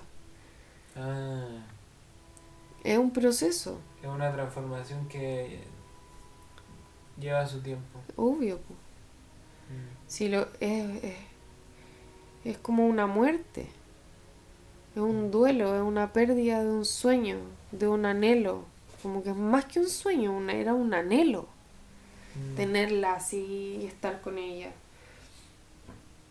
Entonces implica, implica, Y es un anhelo que se desarma. sí, po, y que ¿Qué pasa con ese anhelo? está ahí todo el rato, Mm. como teniendo ganas de que sea, de que pase, ¿cachai? Entonces, ¿Y ahora están esas ganas en ti? todo el rato, po, Mm. sí. Pero O sea, ¿se viene Rubencito? no, Sí, Rubencito. no, ni cagando. No, va a hacer la pega. no, no, no, Tú vas a hacer la pega con Rubencito. no, no. No, pero que se necesita un proceso para poder Qué loca la wea.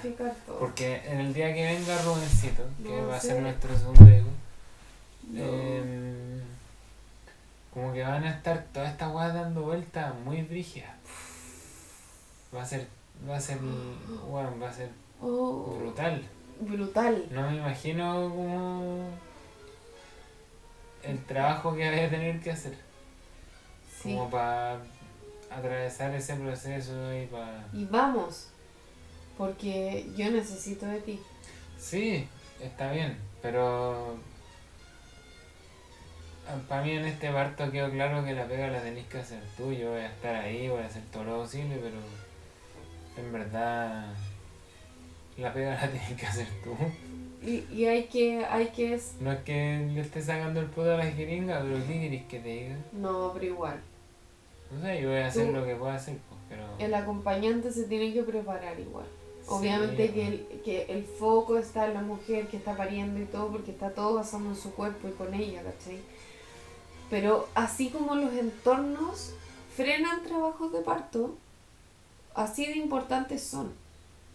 Así de importante eres tú en el trabajo de parto. Así de importante es la dula, así de importante es el equipo, así de importante es el lugar. Porque eso tiene la capacidad de parar un trabajo de parto. Y eso me pasó a mí. Mm. Yo siento, o sea, eso me pasó.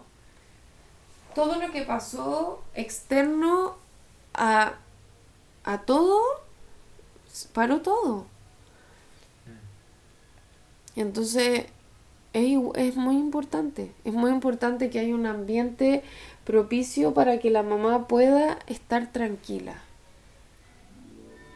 Y si no hay eso, todas las hormonas antagonistas aparecen, pues y eso pasó. Había mucho, mucho estrés en mi cuerpo.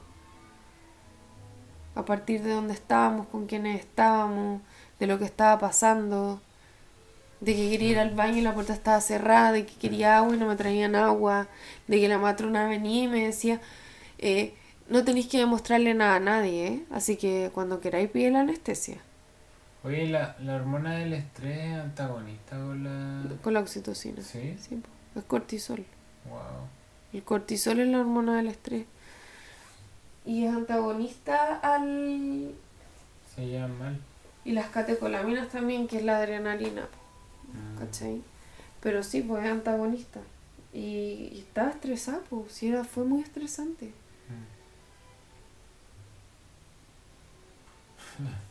Mm. Entonces, obvio que eres importante y tenés que prepararte. La cagada que sí decía eso del antagonista y todo, no hay por dónde.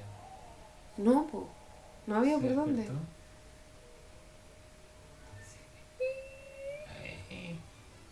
Está haciendo su canturreo de medianoche. Eh, sí, pues no había por dónde, pues. Bueno, pero aún así hay mujeres que pueden parir en lugares adversos, Mm. ¿cachai? Pero bueno, todos somos distintas, pues yo. Yo no pude. O sea, parí igual, pero no como lo habíamos anhelado, o lo había anhelado. No, pero es que tiene que haber un límite.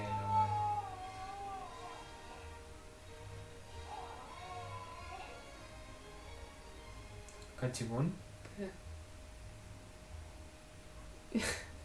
Muy divertida. A ver. Se pegó un llanto y después se quedó dormido. No, pero igual te inquieta. Sí, sí está despierta. Está de espalda. Cuando está de espalda es cuando... Ya voy a ir. Voy a ir a verla. Ya yo, yo le voy a contar a nuestros auditores de la, la historia de cuando escuchamos este disco por primera vez. Ya. Bueno, la, la noche se fue a ver a la Mila que se despertó. Y yo te voy a contar la historia de cuando escuchamos este disco por primera vez, Hombre al Sur. Me acuerdo que estaba en Santiago en ese momento viviendo y mm, en verdad no me acuerdo por qué me metí a la página de Matucana 100 a la parte de eventos y vi que justo ese día había un concierto de la Orquesta del Viento. Nunca había escuchado a la Orquesta del Viento, a Raimundo Santander, no cachaba nada. Pero vi que había un concierto, música en vivo y dije ya, esta es. Esta es. Y compré dos entradas. Y le dije a la noche, oye amor, te tengo. No, no sé si le dije oye amor, no sé si en ese momento le decía amor. No me acuerdo. Pero le dije, oye, Eh, guachita. Oye, guachita. Guachita. Oiga, guachita. Le tengo una invitación. Una sorpresa. Me decía, ya, pero cuéntame qué. Y decía, no, sorpresa. Vamos. Vamos a un lugar bonito. Y fuimos a Matucana 100 pues, y nos estacionamos ahí. eh, no me acuerdo cómo se llama la calle. Al lado de un colegio. No sé, no me acuerdo. Al frente del portón. En esa calle. Y, y entramos, pues. Y entramos y ya estaba empezando. Em, llegamos a- un poco atrasados, de hecho. Así corriendo porque ya había empezado, pero en verdad no había empezado todavía. Y quedamos atrás, pues, junto al sonidista. Y estaba esta niña con su guagua ahí al lado. Y conversamos un poco, compartimos.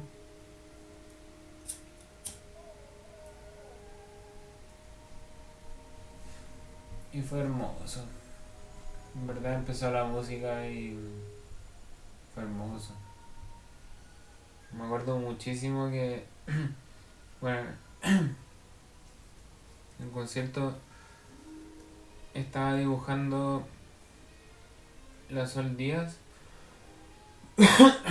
que es la señora de, de Raimundo Santander, que es el guitarrista de la banda.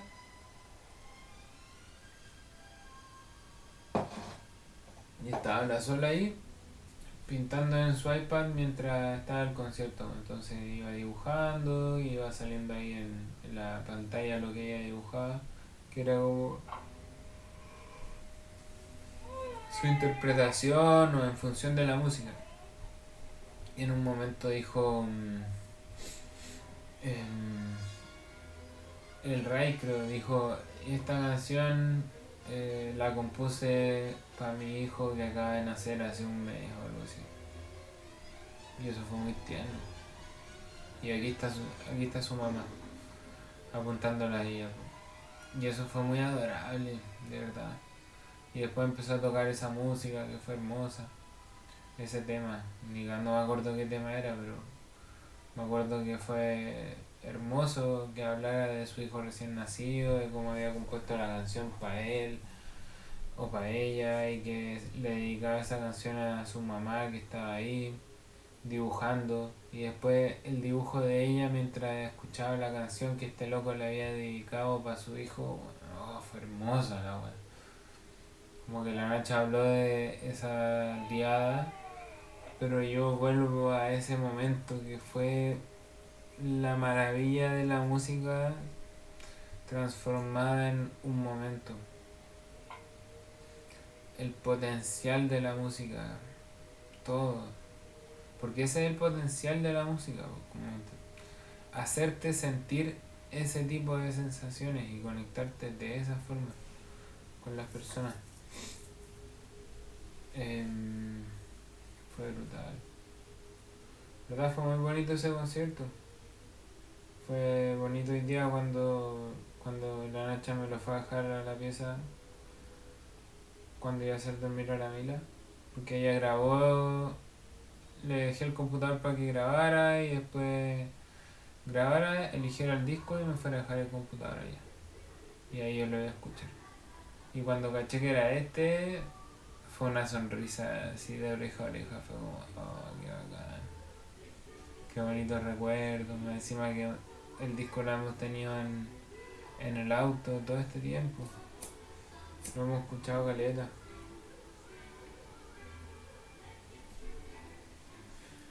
Y le tengo harta estima a, a esta banda.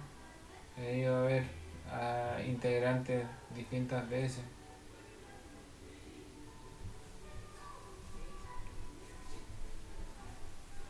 Ha sido bonito. Así que esa es la historia del disco. Ahora estamos nosotros siendo la diada.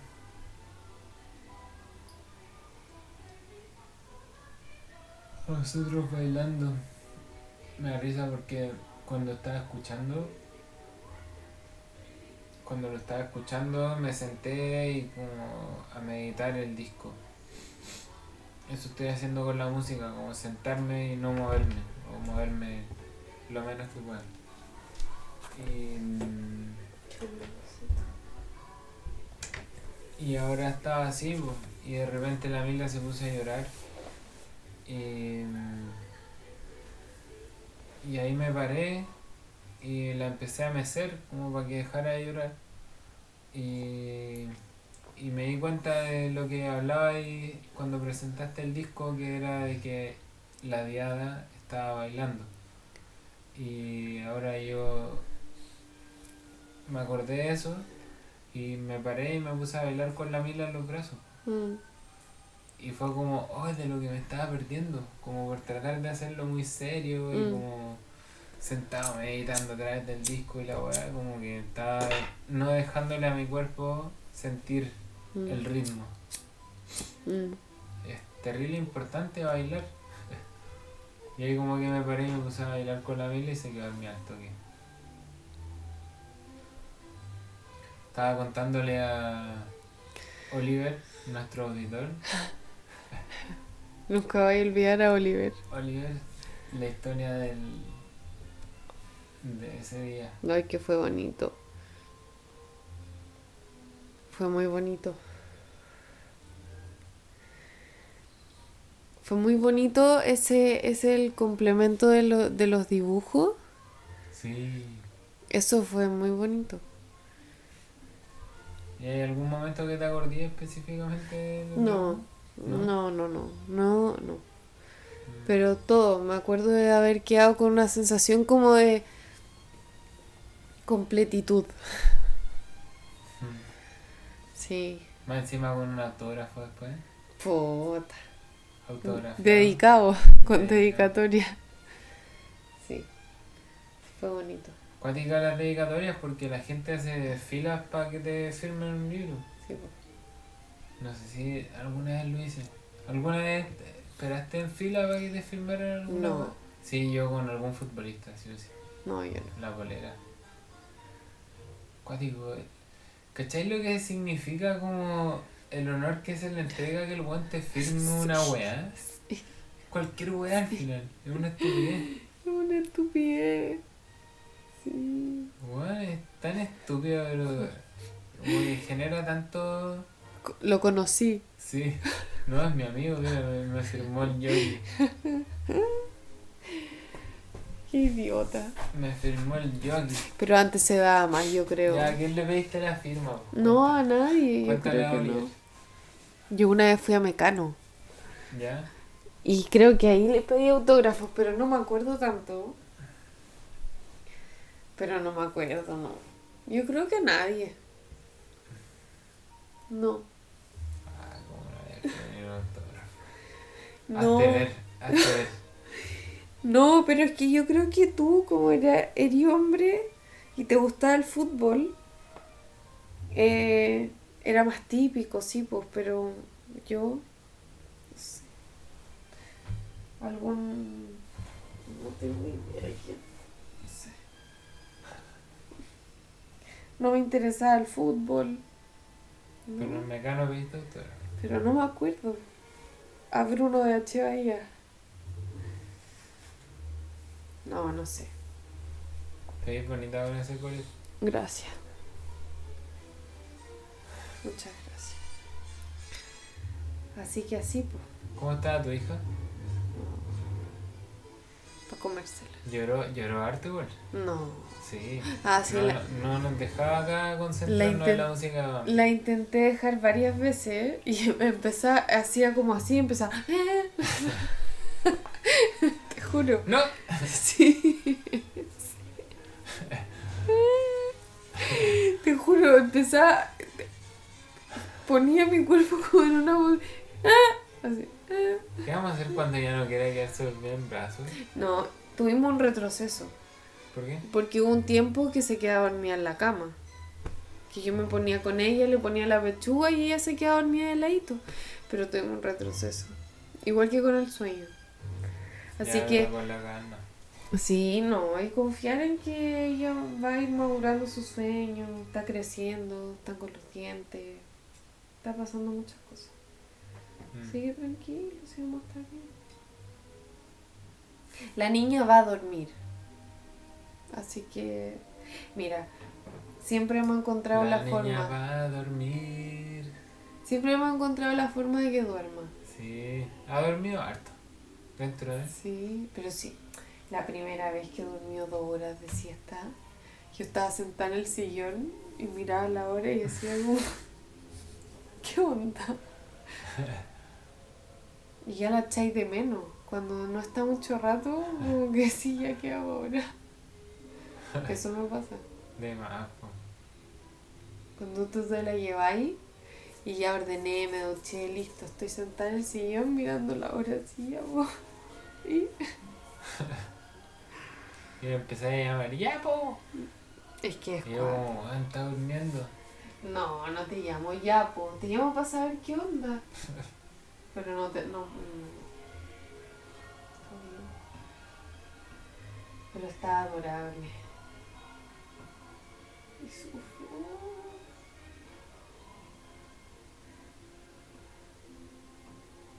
Te digo que, que siento que le, le ha incomodado esta noche que tú le dejes el chupete como por la nuca.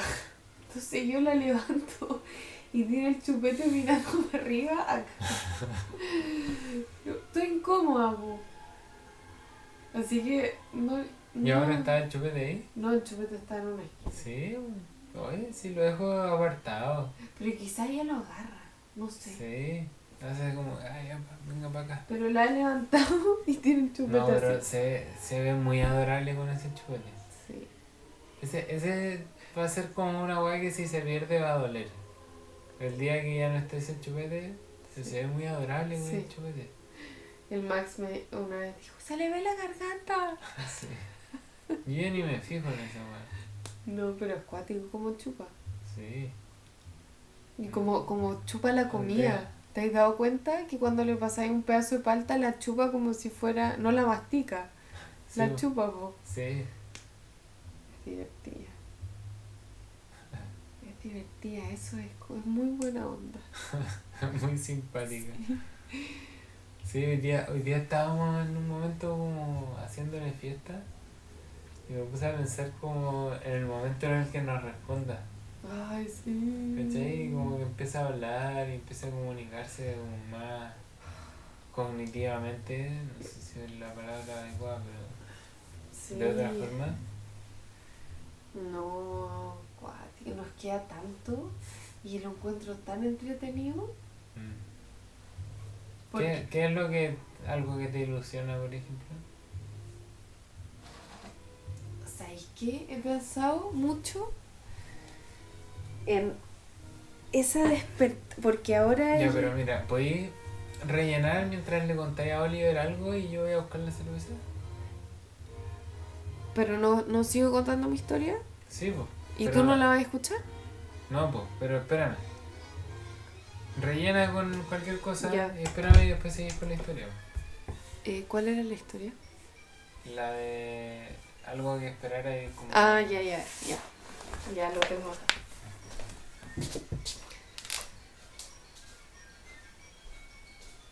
Oye, público, esta canción, de estas canciones me recuerdan mucho a Bambi.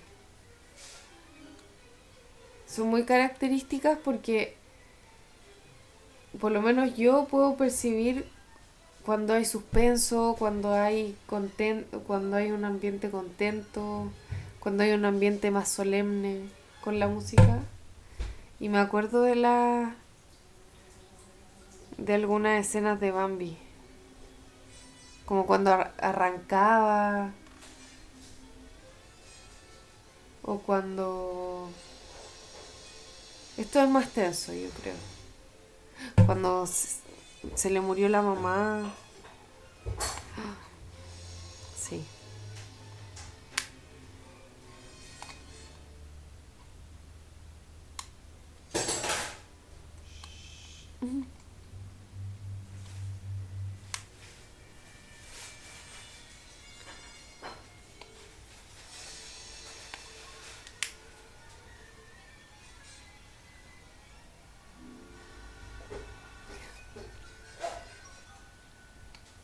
Cuático porque cada película de Disney tiene tiene su qué como alguna trama bien o sea no sé si bien profunda pero cuática igual como Bambi la muerte del de la mamá el rey león del papá ¿qué otra película te acordáis? Sí. Pinocho, de la mentira, de que los niños mentirosos les crece la nariz. Eh, ¿Qué otra película? Dumbo. A Dumbo lo separan de su mamá. ¿Qué, qué, qué? Sí. No sé. Pero interesante. Yo conocí a una persona que trabajaba para Walt Disney y decía que Walt Disney lo único que le decía a esa gente era tráiganme algo que no haya visto antes. Ah, sí me contaste.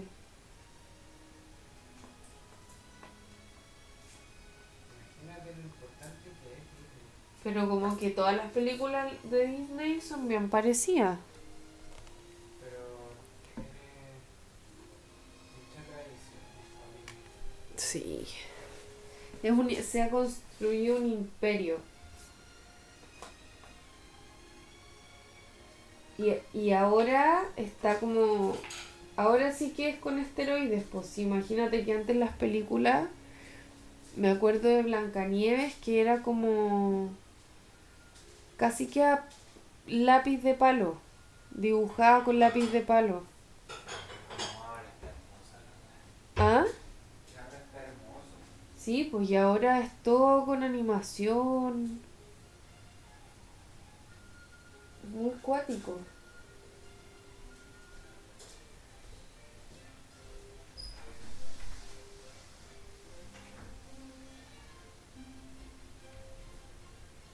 Todo con animación y con efectos especiales y que ahora los monitos animados son como adultos, adultos animados. Y es como un mundo real, no es como un mundo fantasioso, como las películas de Disney, por ejemplo, la más antigua.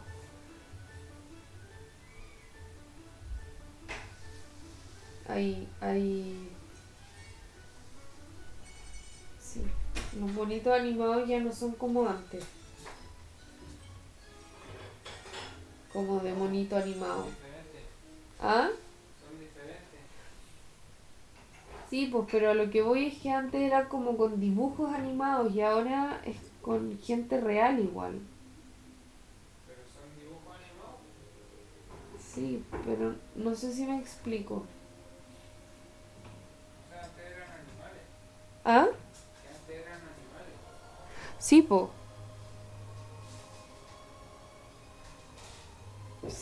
Eran animales.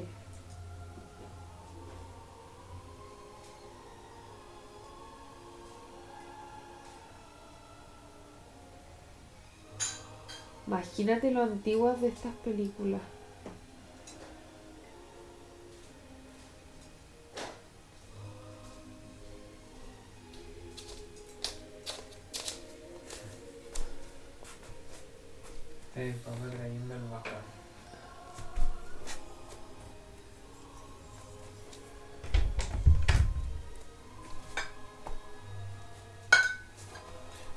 Faltar el aceite de oliva. Y ajo. no. No, es que la idea era como traer un pan de ajo o algo así. No, porque iba a tener que prender el horno. Sí. No, yo no voy a comer esa hueá de ajo. No, sí. Fue por traer algo, en verdad. No. No te voy a decir que estoy orgulloso de mi decisión. ¿De tu desempeño? Faltó la mayo, po. Sí, po. ¿Queréis que te traiga mayonesa? Sí, po. Bueno. Por favor. Ya, pero ponte por mientras la banda sonora de alguna otra película. Eh... No, te toca a ti, yo elegí, yo elegí Bambi.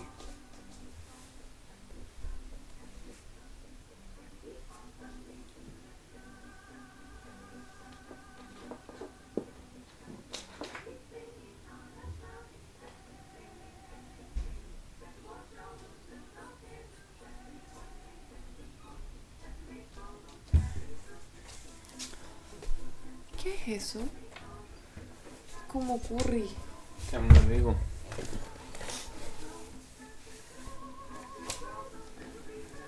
Muy rico. No, y ahora la música de What Can I Say? You're Sí, pues por eso. No, muy buena esa película. Imagínate las películas cuando la Mila sea adolescente. No, no adolescente, no una niña.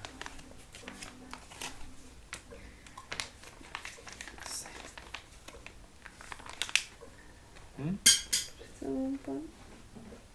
Y el tomate.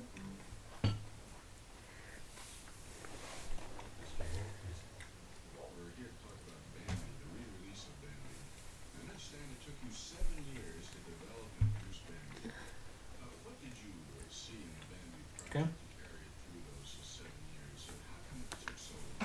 ¿Lo corto? Sí, pues. ¿Con un poco de ajo? No. Así nomás. ¿En lonja o en cuadrito? No, sí, ¿En lonja? en lonja. En longi. Pero préstame esto.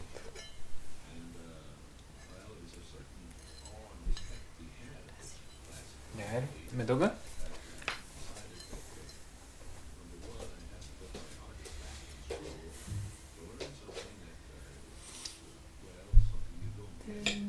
Mira una entrevista a Walt Disney.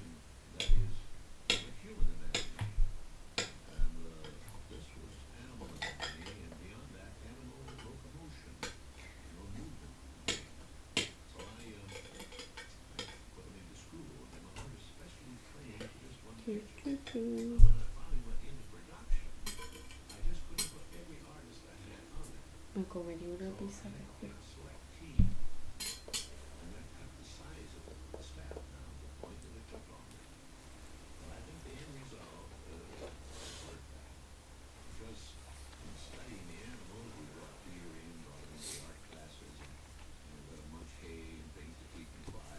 Qué cuático lo que cuenta del desarrollo de la película.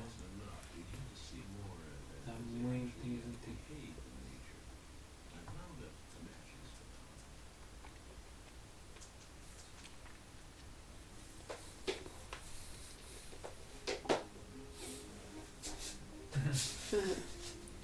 Este era el disco que yo creía que iba a elegir. Si me quisiera ir todavía, yo creo que estaría ahí dentro de los bandidos. Oye, rico este pan. ¿Probaste esa cuestión? ¿Viste? Ah, ah. Si te quisiera. No, la Shakira. No, no, no, ¿La pelúa?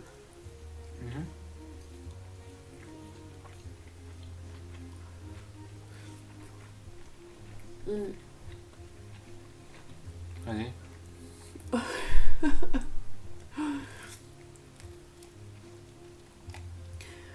Me acuerdo de la Rocío. Mm. Me siento, o sea, siempre pensé que la primera que se iban a llevar iba a ser a la pelúa. Igual. Siempre.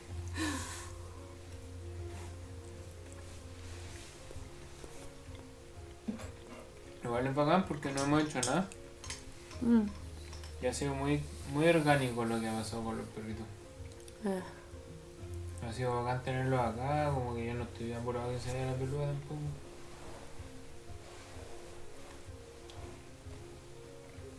Son tu hija. Bacán porque juegan entre ellos. Sí, po. ¿Te acompañan? ¿Sí? No te entusiasmes tanto. ¿Por qué no? No, ahí los tres, ya.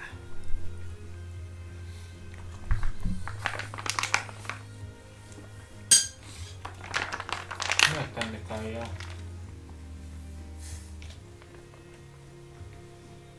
No, ya basta. Corte.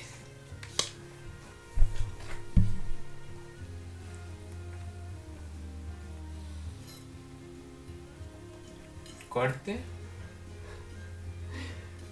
No, me parece tirado las mechas. No es descabellado, es inviable. Para mí.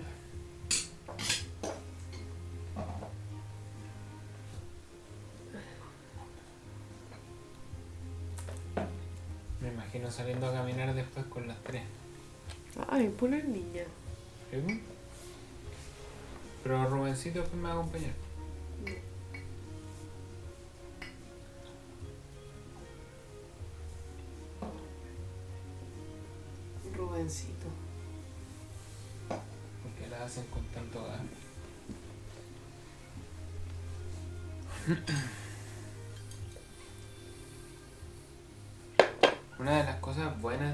Son los picoteos. Eh. Mí me encantan los picoteos. Mi amor. Porque hay queso. Y me encanta el queso.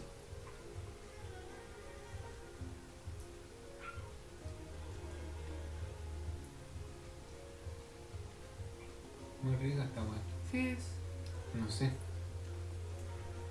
Bueno, es como el manjar salado. A ver.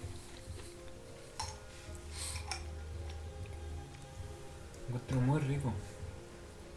Juro. Un caldo Maggi. No sé ni siquiera qué es lo que trae a mi boca, pero me encanta.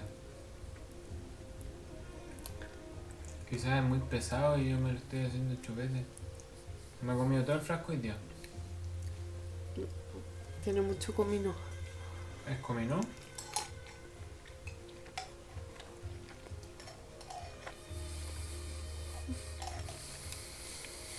Muy rico. Mmm. A ver qué dice. Mmm.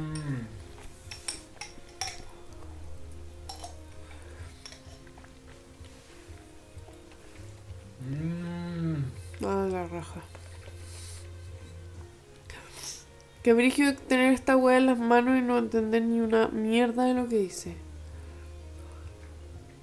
¿Seguro entendiste algo de la lata de cerveza? Pero mira, ahí veo una pimienta, veo cu- cúrcuma, Cúrcuma. ají en la foto. Ay, semillas de cañón. Ay, ajo.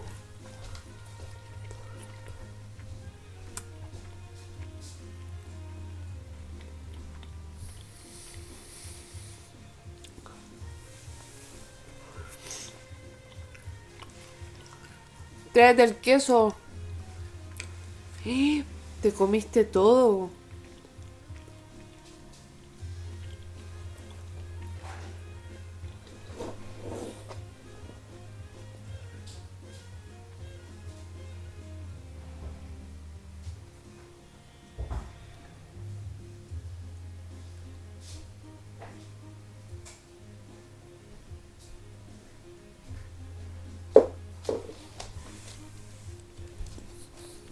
Encuentro hermoso que esto vaya a quedar grabado para siempre. Sí.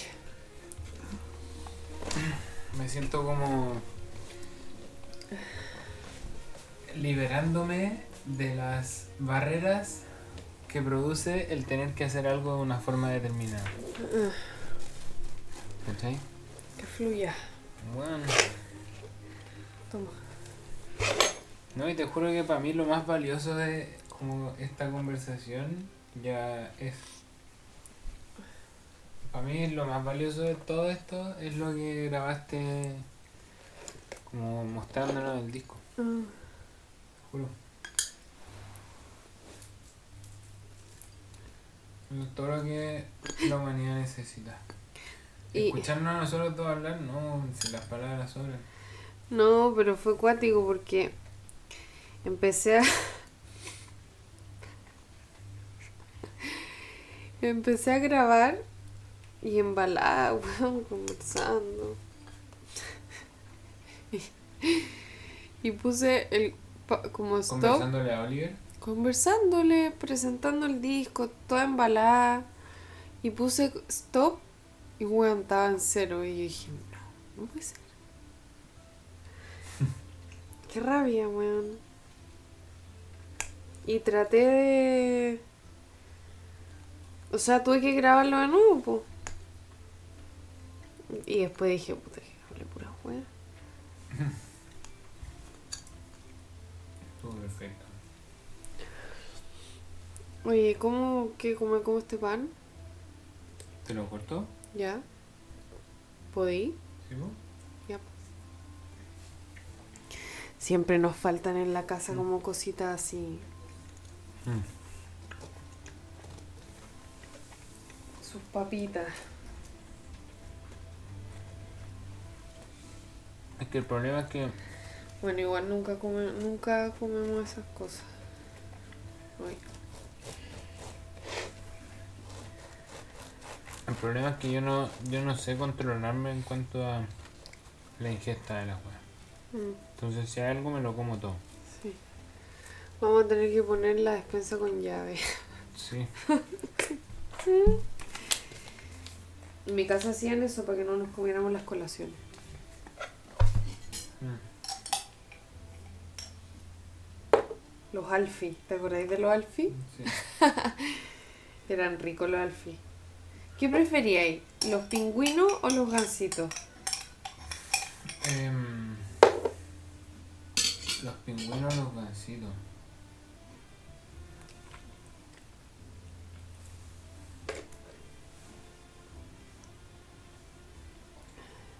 A mí me mandaban harto pingüino.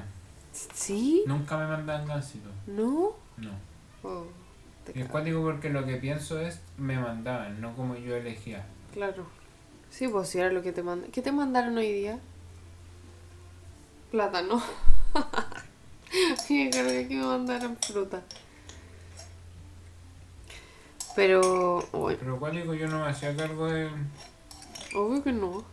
No, no, en verdad no me acuerdo bien. Lo que llegara.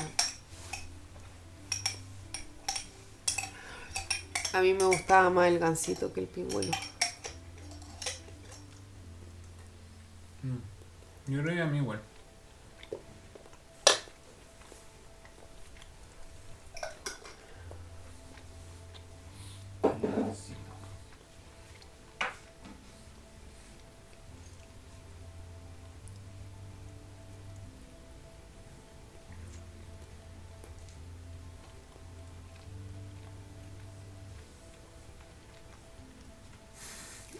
No entiendo.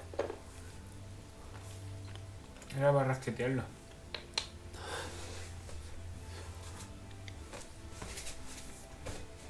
Pero no funcionó. Mm.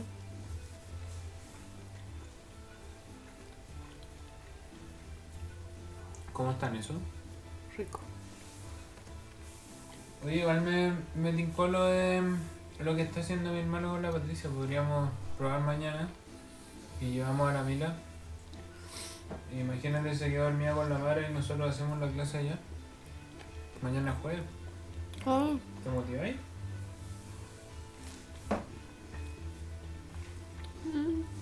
Como para compartir ese espacio. Sé que tenéis tu clase en la mañana, pero por último estáis ahí como apoyando. Como cuando estáis embarazada.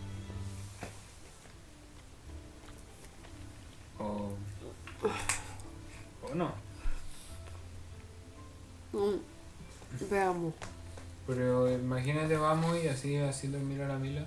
O sea, puedes estudiar ese rato. ¿Mm?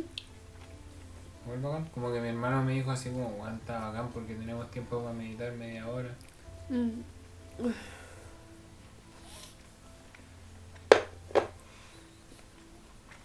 Pero... Estamos piola. Como que la... no es que se haya despertado 300 veces. Mm.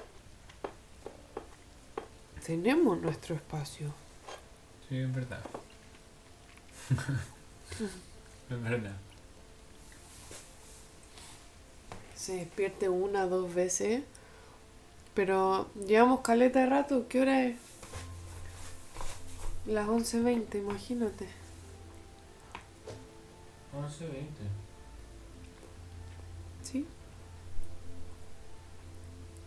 Llevamos dos horas.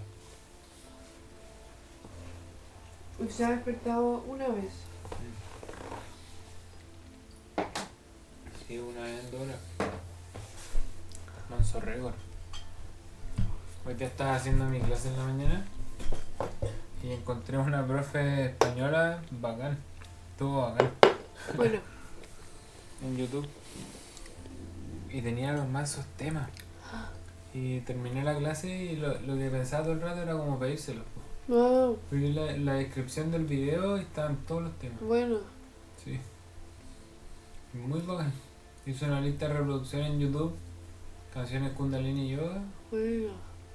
Para tenerlas para la clase. No, pues, Es terrible importante. tus recursos. Bueno, Sí. Es lo más importante de todo. Mm.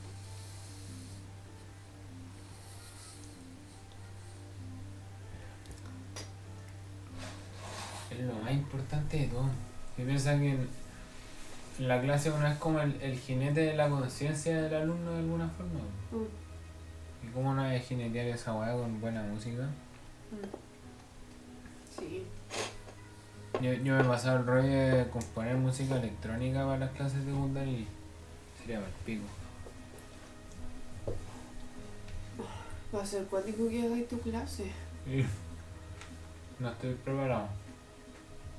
O sea, en verdad no estoy preparado porque todavía no es el momento. Pero me estoy preparando porque es inminente. Tipo.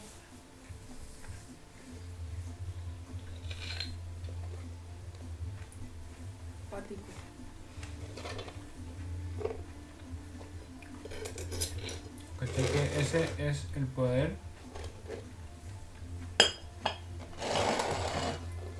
de las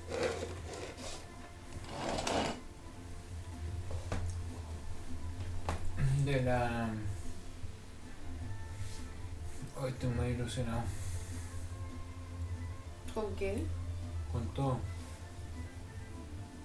Pero pienso como en buscar trabajo pero quedar con el trabajo de que voy a empezar mínimo en septiembre. Cuando en agosto cuando volvamos y como tener todo este tiempo para prepararme para ese trabajo ¿cachai? Mm. pero buscándolo. Claro. Em,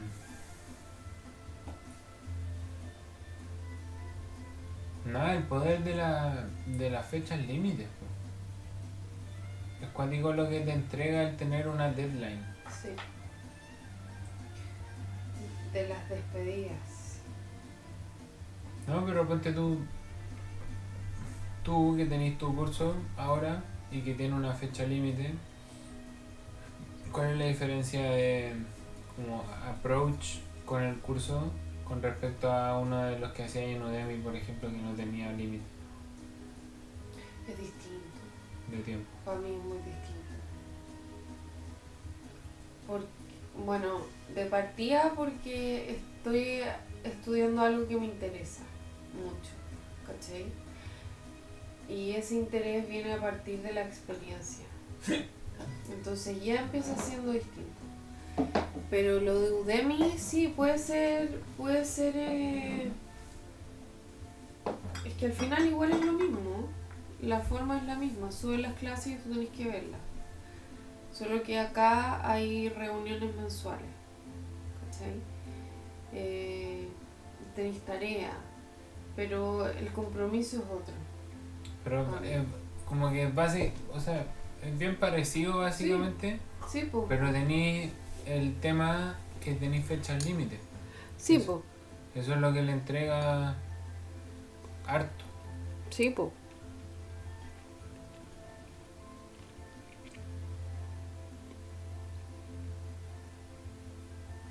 Sí, po. Tengo. Tenéis que hacerlo antes de tal fecha.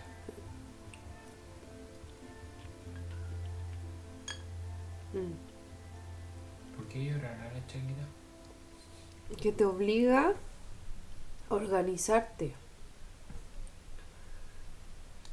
De alguna forma. Mm. Porque si no, tener el curso así como los tengo yo, es infinito, pues.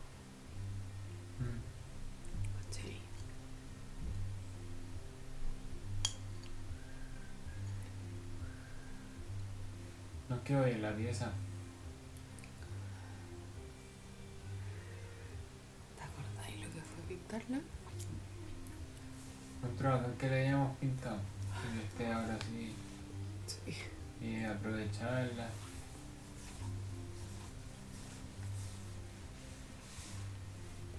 Hemos hecho muchos cambios en la casa. Muchos.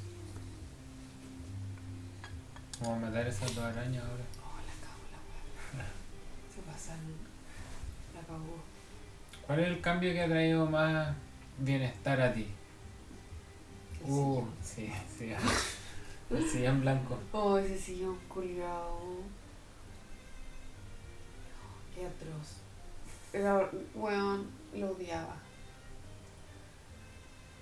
No, pero piensa, hemos cambiado caleta igual. La cama, no están los veladores, hay una cuna, hay una guagua en esa pieza. Hay una guagua dentro de esa cuna Sí, que le tengo que ir a hacer la papa. que es nuestra.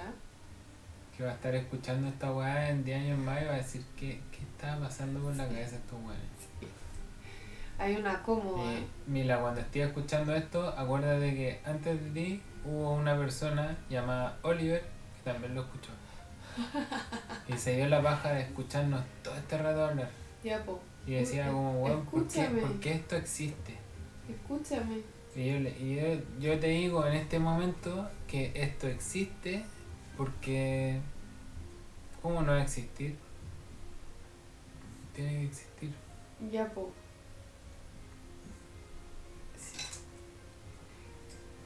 El baño, hay un espejo nuevo, grande. Mm. Hay closet. No hay sillón. Allá. Bueno, está todo distinto. Hay dos perros, tres perros. Ay,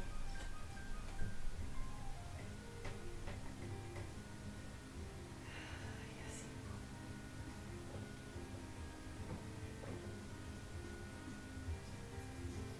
Así nos cambia la vida. Yo pensé que este era tu disco. Pero me acuerdo la primera vez que lo escuché venía en un bus de Santiago para acá. Ajá. Y la segun- el segundo tema dije, ah, esto bueno es un lugar. Pam, pam, pam, pam, pam.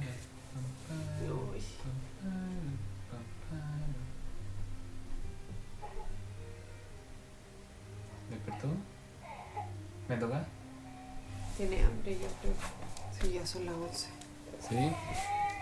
Ya cerramos, cerramos sesión. Oliver. Toca despedir. Pero no podemos despedir con la hueva llorando. ¿O sí? Sí, bueno. Ya. es la despedida de la estrella. Gracias, auditores. Gracias por este espacio, Gracias, por auditores. la y gracias, conversación.